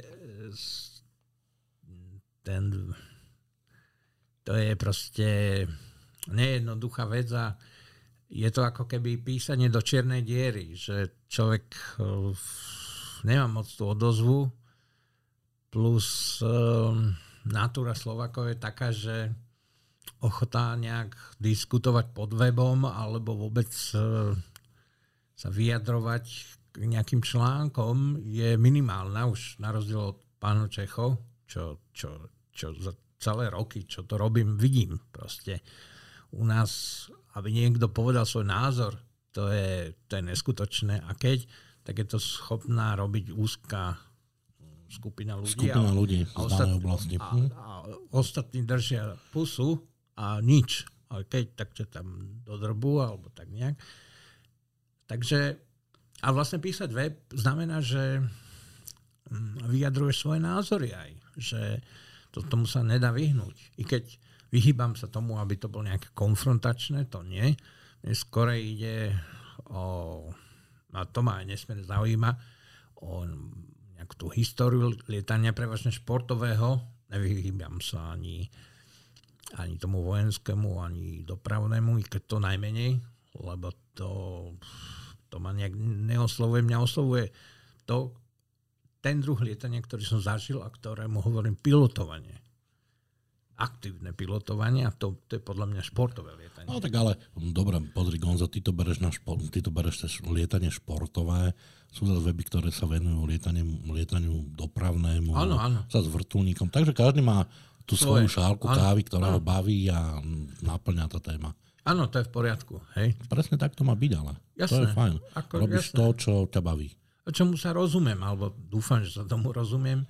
Proste písať človek by mal fakt o niečom, čo, čo vie ako do posledného šrobu. Hej? Ale aj, aj napriek tomu musím priznať, že uh, aj tie začiatky písania, to nebolo nič jednoduché, pretože a, každý člo, väčšina z nás má voči tomu tak, tak akože rešpekt, alebo má trému, alebo sa bojí to formulovať. Tak ja som... A keď to aj naformuluješ, ešte musí mať odvahu to zverejniť vôbec. To niekde. S tým som nieko, nemal ne? problémy nikdy. Lebo Skôr, viem, že ľudia si všeličom doma napíšu, ale potom to nezverejňujú. S tým som nemal nikdy problémy. Skôr ide nejak to sformulovať a tak. A priznám sa, že prvý článok, keď som išiel písať, tak aby som prekonal nejakú tú, nejaký ten prílišný rešpekt, som si dal pár pol, pol deci, aby som sa uvoľnil a začal písať. A potom to postupne som prestal nejak vnímať, hej. ale... Pod... pod, prestal si vnímať pod vplyvom, vplyvom tých poldecí? No, to si si zase vyložil. To ti zase, Adrian, ďakujem. Nie, akože mm, to má viacero rozmerov a ľudia hovoria, že ja neviem písať. Zistil som na sebe jednu vec, že mám toľko toho načítané, či už knihy alebo noviny, že keď, keď tento, túto prehradu v sebe pustíš, tak z, teba, z tebe z hlavy ti začnú vypadávať ucelené vety. Hej? E, celé také texty, vlastne sa pozrieš na niečo a de facto ten text teba ide. Tak to by som chcel mať, túto schopnosť, starý môj. Počkaj, ale ja som povedal len A. Ešte som nepovedal B. Aha. V tom je aj jedna vec, ktorá, ktorá je negatívna.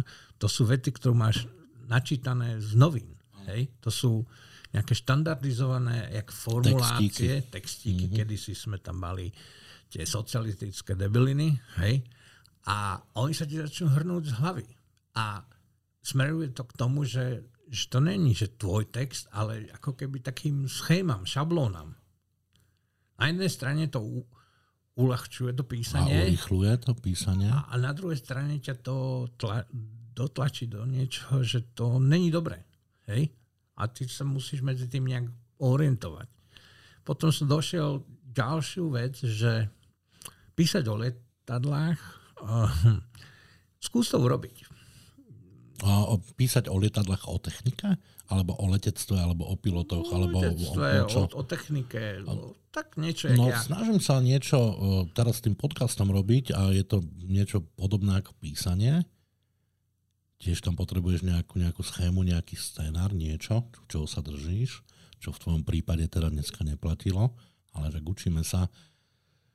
A musíš premyšľať nad tým, čo robíš, čo no, píšeš. To ja je, bez sám, toho nejde to. Ja sám za seba som narazil na jeden problém. Napríklad, že a, technické názvoslovie. Napriek tomu, že letectvo čítam od 9 rokov, tak boli chvíle, keď som sa nevedel presne vyjadriť. Pokiaľ ty nemáš v hlave túto technické názvoslovie a pokiaľ sa tým dlhšie nezaoberáš, ty nejsi schopný ani napísať poriadny článok. Lebo nemáš tú slovnú zásobu nemáš. z tej oblasti. To, okay. že sa už v tom nevyznáš, to je už úplne zásadné, ale ty potrebuješ ako keby náradie, ktorým ktoré ktorým to zašrobuješ, ten, no, ten, ten šrob do toho. No a potom, potom písanie na web je pomerne špecifické. Tam zase nenájdeš nejaké siahodlhé články, i keď ja ich veľmi milujem, ale to, to píšu ľudia nesmierne talentovaní, ktorí dokážu napísať e, články alebo príbehy, ja to hovorím príbehy, a na to musíš mať talent. Ja skorej som si to vycifroval. No, áno, musíš mať talent, tak bez talentu sa nepohneš v tomto. Jasne. To musíš to, keď máš dlhý článok toho čitateľa, tam musíš udržať pri tom a on tam on nebude musieť, nebude chcieť odísť od toho čítania. A mu bude ľúto, že je koniec toho článku. Jasne, a, a to sú talentovaní ľudia. A takých je málo. Ja skore som si vypil, vypiloval nejaký, nejaký, hm, nejaký prístup, nejaký point, ktorý sa nejak koncu vyšrobujú niečím, ale nie sú to siahodlhé príbehy. No, to som si všimol, že ty nepíšeš veľmi rozsiahle články, ale ani sa nedivím niekedy. Niekedy stačí základná informácia, tam mi ano, povie ano. viac ako omáčka okolo toho. Jasné, o technike je to tak, ale mám na webe e, články alebo príbeh od niektorých ľudí, alebo no vlastne museli to byť piloti, keď to dokážu napísať, ktoré sú doslovne perly. Hej? Je to niekoľko, alebo to je séria článkov vždycky. Taká prvá, ktorá, tá séria, ktorú sa mi podarilo získať, bolo Drba, vlastne od Igora. No tá je dodnes neprekonateľná. To je, pretože on má nesmierny talent uh, uh, písať, písať a rozprávať a podať. Aj, aj podať. Podať aj tú, príbeh, dokáže rozprávať príbeh. Aj tú atmosféru tam načrtne a on to lietanie má veľmi rád, aj, aj veľa zažil, takže e, nakoniec od neho mám nejakých 8 príbehov, ktoré on vždy nazval ako rozprávka o niečom, rozprávka o... A to patrí asi medzi klenoty tých... To je zlatý fond. Oh, tak dobre, škoda, že ich není viacej. Potom druhý taký... Ja som dneska ináč nad jednou vecou rozmýšľal predtým, ako sme sa stretli a to bolo presne nad týmito drbovými článkami. A ja som si tak hovoril, že čo keby ich ten drbo prerozprával takto do toho mikrofónu, že jak by to, jak by to podal, jak by to celé vyznievalo. Asi by to bolo úžasné. To by bolo neuveriteľné. Asi hej. Lebo ja to prečítam, ja to prečítam s radosťou, ale by som pri tom toho Igora chcel počuť, jak to on rozpráva. Aha. Proste, no jasné. Budem mu musieť zavolať, ak kvôli tomuto, že či sa mu nechce po zimných večeroch pre, prerozprávať svoje príbehy nejakým určite, spôsobom. Určite by to stálo za to. Teraz keď ti dovolíš, tak mám ešte... Dovolím. si puk. A mám ešte druhú sériu takých nesmierne zaujímavých článkov od pána Kuchtu, od pána Dušana Kuchtu, ktorý tiež vyrastol nejak z aeroklubu a vlastne sa dostal cez 400 desiny až na veľkú dopravu. A nejakou náhodou mi poslal také tie svoje zápisky aj s fotkami a tiež sa mi to podarilo prekonvertovať do série asi nejakých desiatich článkov, kde popisuje neuveriteľné príbehy z lietania do Iraku a ja neviem, do Libie a do Ruska, alebo kde to bol, alebo aj po Československu. A mm, je to čítanie, ktoré sa nezastavíš. Proste to je niečo úžasné. To, je, to sú poklady, ktoré, za ktoré hm, by som urobil čo, čo, ale není ich jednoduché získať. To, to je... No, ale ty si to vyboknoval za nás, ako získal si ich super. Ako keby si to neurobil, či už je to Igor Vrbenský alebo tento pán Kuchta, tak to dneska to neprečítame, nevieme o tom nič um, úžasná, úžasná robota urobená podľa mňa. A to On... sa týka každého autora, či je výrečnejší alebo menej výrečnejší. Každá zachytená spomienka a z toho letectva je super. Proste nedostali by sme sa k tomu. Je, ja, ja si ešte spomínam ešte z dôb, keď som čítal Aeroveb, tak uh, tam vychádzali články od pána Juríka, myslím. To bol to bol pán, ktorý emigroval z Československa do Kanady, kde sa uchytil ako profesionálny pilot. Mm. A to bola neuveriteľná séria článkov z jeho lietania. A o, to človek dých, čítal dýchom proste, to sa vymykalo akýmkoľvek nejakým predstavám toho, čo je zážitok. Vieš, akože jak v Kanade mu zverili prvýkrát niekde aeroplán preletieť odtiaľ tam a mm-hmm. čo on všetko musel po, akože prejsť, aby, aby to dokázal. Aby dostal túto robotu, aby Hej. sa k tomu vôbec dopracovalo. Bohužiaľ, musím povedať, že je veľmi málo ľudí, ktorí sú ochotní nejak uh, písať niečo. Buď... Lebo ich to nebaví. Ako, ťa, ťažko im to vyčítať, vieš. Sú ľudia, ktorí majú neskutočné množstvo príbehov a majú čo povedať a nebaví ich písať články. Je to je to Sám si tak. povedal, že to je zložitá záležitosť, že to není len tak niečo napísať. No, aj keď je to pomerne krátky článok, tak uh, uh, dosť času tomu človek musí dať. Musí venovať, áno. Hlavne, kedy si som to ešte vnímal ešte aj v inom rozmere, dneska už to tak úplne není, že to není len čas, ktorý dáš kým napíšeš článok nejaké a zloženeš si nejaké fotky, povedzme, ten archív fotiek mne umožňuje dávať do článku fotky, od ktorých, ktoré mám od autorov alebo ktorých z nejakých archívov a nemusím ich niekde vykrádať. To je, to je super. To je ne, nezaplat, na nezaplatenie, čo si sústredil ako z tých domácich A hlavne archívov. od začiatku som si povedal, a možno to aj to mi pomohlo, že um, vždycky som písal, že za túto fotku ďakujem tomu a tomu. A potom tí druhí ľudia, keby pochopili, že, um, že hm, sa tam premietňa ich spomienka, že tam bude ich meno, že, že to je maličkosť, ale má to hodnotu, hej? A začali im poskytovať tieto materiály poznám web jeden český, kde ten chlap má už, ten web je úžasný, má tam úžasnú históriu, ale on vykrádal všetkých a vykráda všetkých. Mm-hmm. Vykradol mi pol webu, fotky a tak ďalej. A ja som povedal od začiatku, že toto není cesta.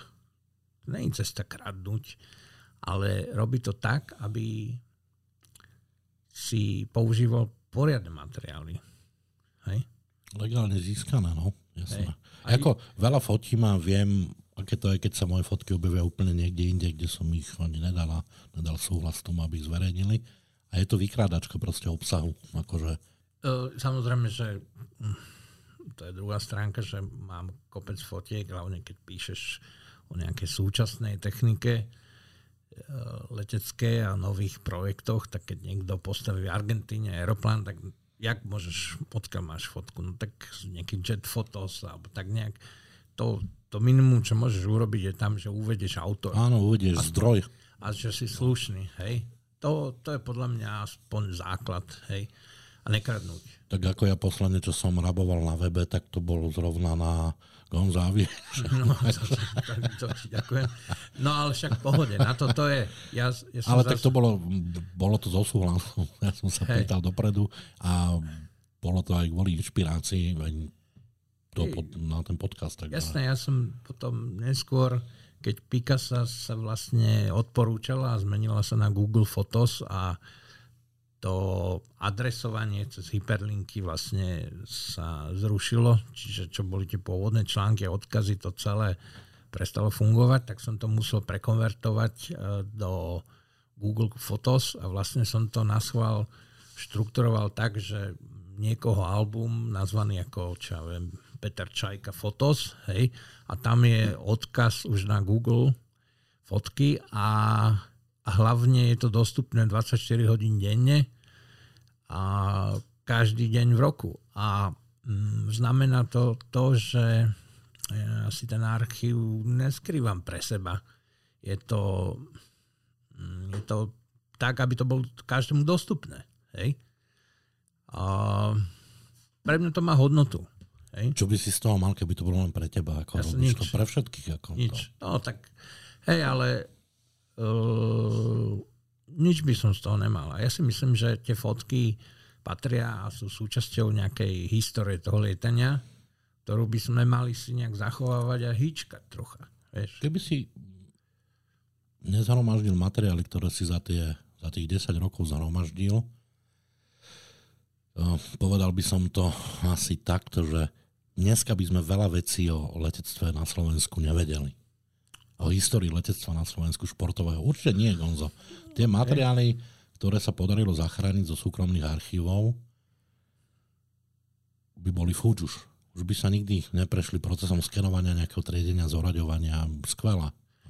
Jasné, dneska, dneska už by som nebol schopný urobiť to isté, čo pred desiatimi rokmi. Už zabudni na to. To, sadnúť si znova k tomu skeneru a dať tam 30 tisíc fotiek, ako to na mne proste už potom z toho skenera už bolo nevoľno, keď som ho videl mm-hmm. miestami. Ale na druhej strane to, čo tam je na webe, to je len špička ľadovca. Viem o takých materiáloch a takých veciach len proste presvedčiť tých ľudí alebo a to dohromady trvá roky alebo potom zmiznú a strašne veľa toho je medzi ľuďmi, ale no, no to áno. To je. Len, len je to o tom, že hm, aby si niekoho presvedčil na to, musíš byť s tým kamarát a on ti musí nejakým spôsobom dôverovať. Chceš ti že... povedať, že kamaráti sa míňajú, alebo? Vieš? Neviem, ktorí čo? ti poskytujú fotky, alebo už sa ti nechce do toho skenovania tak ako predtým. Neviem, lebo čomu sa... smeruješ, ale... Ne, nesmerujem k ničomu, lebo bavíme sa tu o tom, že musí byť ochota, musíš mať kamošov na to, aby ti tie fotky niekto poskytol. Čo dáva zmysel. No, a teraz ide o to, že uh, utlmuješ to skenovanie kvôli tomu, že už to máš plné zuby toho skenovania, alebo došli priatelia, ktorí sú ti ochotní po, poskytnúť fotografie. Nie, to, to je takto, že ako nebavia ma a nezaujímajú ma e, farebné fotky.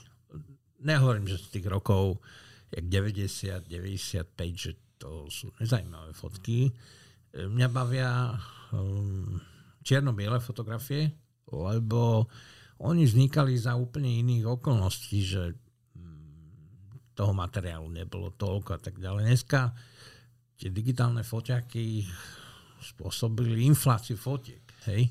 Uh, samozrejme.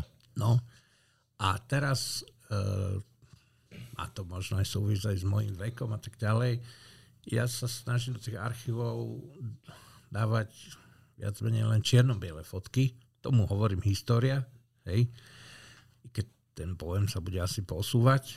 A je pravda, že v poslednej dobe, keď som dostal už nejaké materiály, tak uh, už, už to boli naskenované veci od, od pár plachtárov alebo motorárov alebo pilotov vo všeobecnosti a, a bol som za ne nesmierne vďačný, lebo viem, koľko práce ten človek musel odviesť. Odviesť, aby ti mohol tie naskenované obrázky v digitálnej podobe odovzdať bez debaty. poslal niekto 500 fotiek, hej, a teraz najprv musel toho človeka presvedčiť.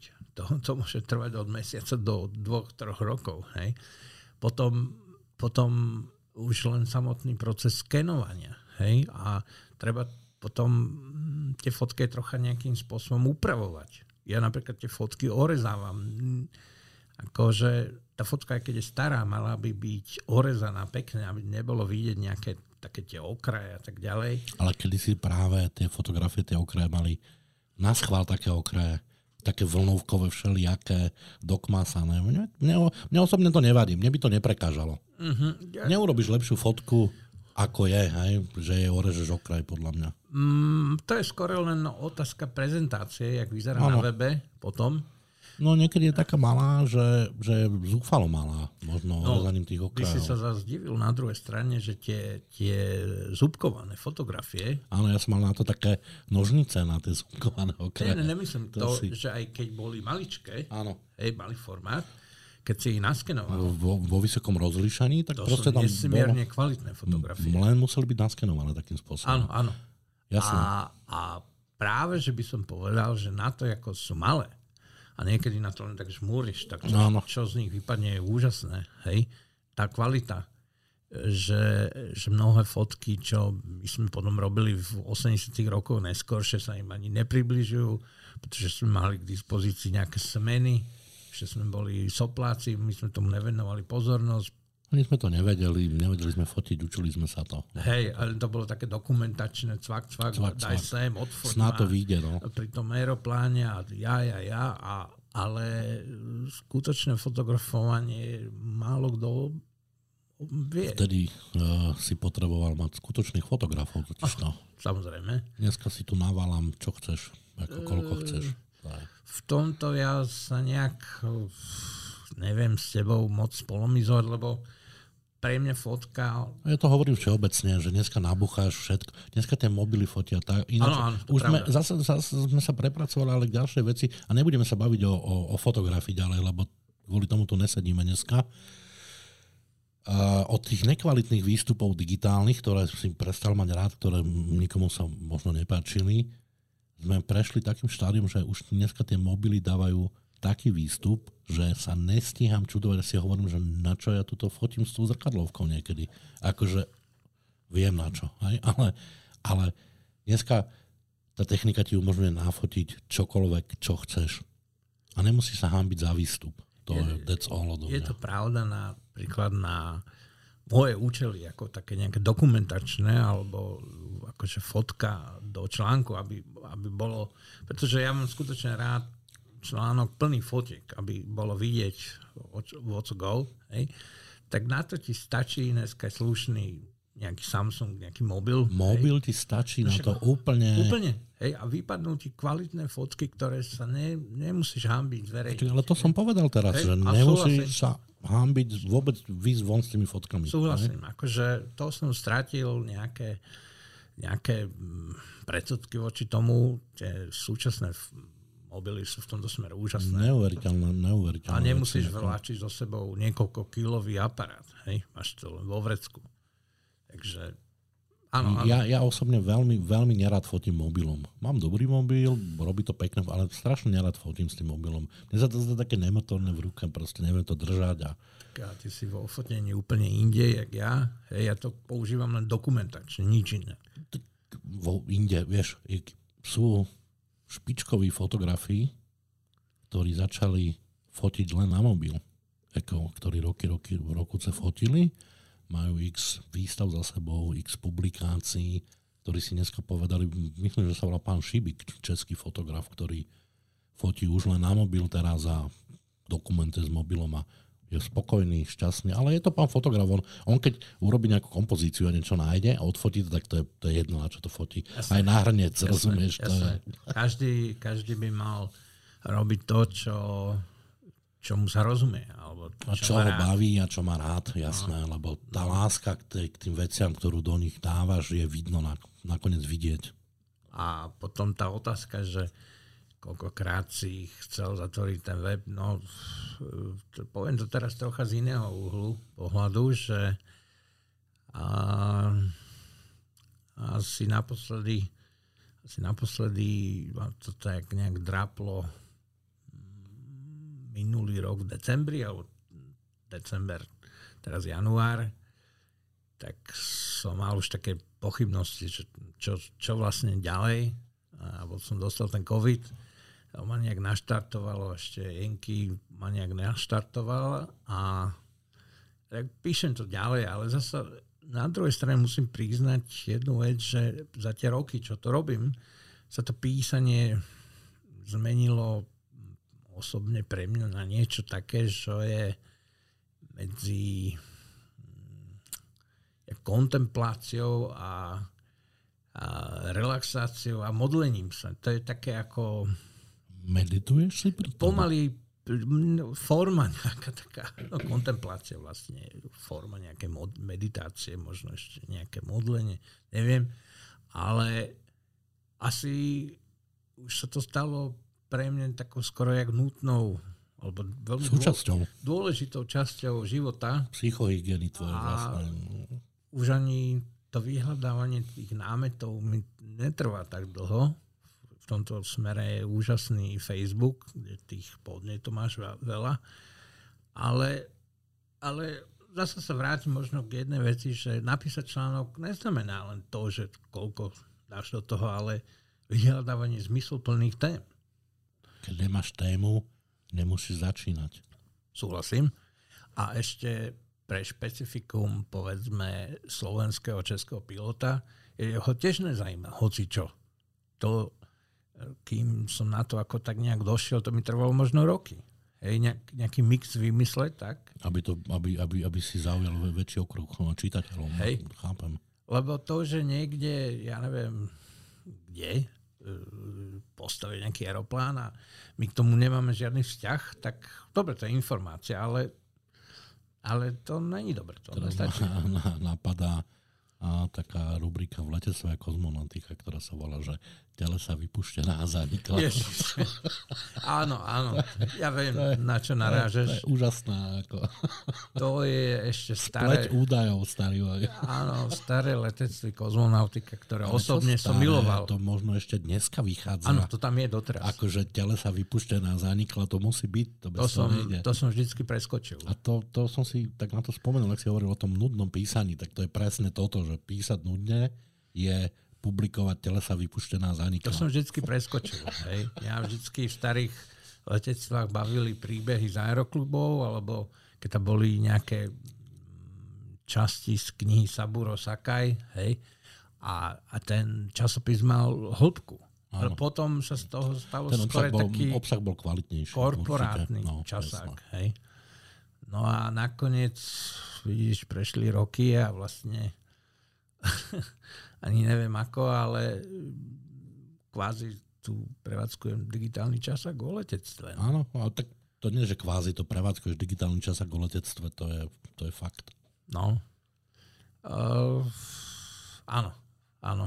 Uh, a že ťa preruším, Gonzo, počas toho, ak si tu s Gonzom rozprávame, tak stále tu behám a browsujem na, na internete, na Gonzových stránkach a pozerám si staré fotografie No. Aj preto, aby sme sa tak inšpirovali vzájomne a, a pripomenuli si nejakých ľudí a nejaké motívy, udalosti.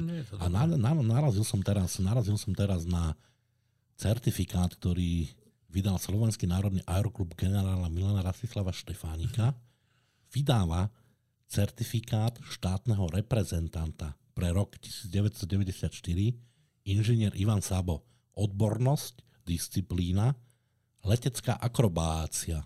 Uh-huh. A je tam podpísaný prezident SNA neviem, či to bol Česnak v tej dobe. Bol. To bol, áno. Však aj od neho som ten certifikát dostal. Dostal, obdržal, hej? No, Super, áno. skvelé. No dobre, ale akože trocha treba povedať aj k tomu, to, že je to pekná spomienka. Ale áno, veď nikto nevraví, že je zlá, len teraz hey. som na to naďabil, že wow, hey. že certifikát. A ten ce- certifikát vlastne som dostal zhruba tak, že že na, tu máš ako certifikát a skúsi pozahňať nejaké peniaze. Akože na tú akrobáciu. Aby si mohol reprezentovať. Si mohol reprezentovať.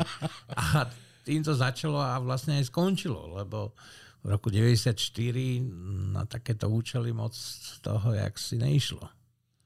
Veš. No dobrá, to bolo v roku, kedy si sa zúčastnil na, tých závodoch? Nie, nie, nie, tie závody boli v roku 93, takže lebo ešte bolo... keď bola federácia. Dobrá, takže tuto si vy, za Slovenskú republiku prvý rok vlastne v 93-94 si vyfasoval štátneho reprezentanta. Bol, bol si ešte štátny reprezentant. A to je silné slovo. Tak som, je, je to napísané, no, ako, ja, ako, nič, dobre, v tej, tej dobe... Certifikát štátneho reprezentanta. Dobre, dobre, ja by som tomu neprikladal nejaký veľký, nejakú váhu. Dnes už je to jedno konzol, ale vtedy to ako... No, našiel som to tam super. Pozerám na to s fotkou. V tej dobe som už uh, obchodoval ako makler na burze, takže eh, ten certifikát som mohol mať tak uh, vystavený na stole v rámčeku a, a to bolo všetko. No, čakaj, trma vrma, rozumieš? Trma vrma, trma vrma skončila, no, pomerne rýchlo. O, rok skôr asi. No, no, no, trma vrma, áno, áno, tak nejak to bolo. Vlastne, že to už bola taká len ako keby Labuťa pieseň, nejaká áno, taká... Hej, hej, hej. Si dostal ten certifikát, no, hej, ale nevadí. Hej, hej. Kde sme skončili teraz pri tom webe? Ja som odskočil trošku naspäť tej akrobácii, lebo som naďabil tú, na tú fotografiu.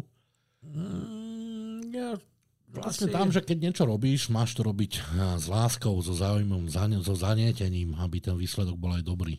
Áno, áno, akože, hej, no a teraz to má niekoľko polôch, keď je keď robíš takýto web 10 rokov, tak si nutne už do nejakej miery vystrelaný. Alebo... Témy dochádzajú. No jasné. A potom vždycky som sa snažil aj zohnať ľudí, ktorí sú ochotní napísať niečo, ako svoje nejaké zážitky, alebo tak nejak. Pár sa mi ich postupne podarilo nájsť No, zasa ide o to, v aké sú životné etape, koľko majú času, chúte a tak ďalej. Takže nejaký pribudli, nejaký odbudli. A, a mohlo by byť ich viacej, to je jasné. Hej. Áno, tak lepšie by sa ti ten web stával. No. Jasné, jasné, bolo by z čoho viac vyberať. Bolo by z čoho vyberať. Možno, možno zase ľudia sa zase k tomu vrátia, možno dostanú chuť písať niečo zaujímavé. Ako, možno to šupnú, neviem. Neviem, skôr si myslím, že u nás existuje taká tá, tá kultúra, jak by som to povedal, príjmania. Akože...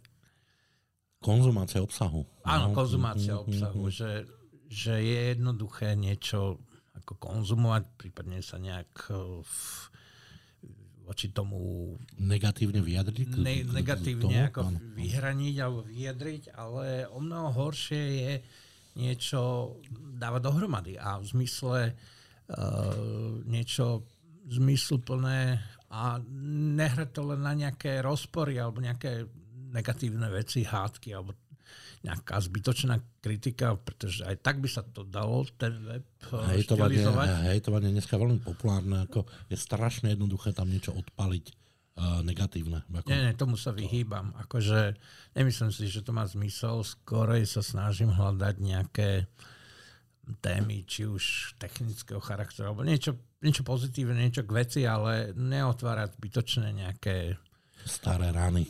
Jednak alebo to, nové rany. Alebo zbytočne to nejak hraniť. To si myslím, že nie no, tak ale toho kde, kde by si to hrotil teraz, vieš, ako s témami. Ako, je to dobré také, aké to je. Myslím, že má to svojich čitateľov, má to svoje rubriky, za tie roky to máš odchytené, odladené a postáva ti v tom iba pokračovať. No, chcel by som akože za tie roky, za tie roky, no áno, ale chcel by som nejaký redesign tam urobiť aj nejaké nové veci, aby, aby sa to trocha nejak občerstvilo, lebo ten čas strašne rýchlo beží.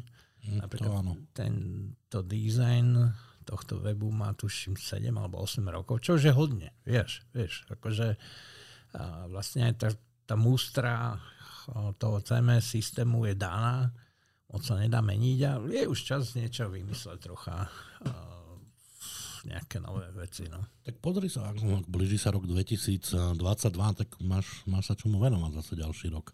Hej, hej. Ten ubehne raz, dva. Jasné, je to v, v tom webe aj spojené eh, aj, aj s tou, tou trocha problematickejšou stránkou, tou komerčnou alebo finančnou, že a potrebuješ mať na to zdroje, čo, čo vlastne no, zo, zo súkromných zdrojov stále.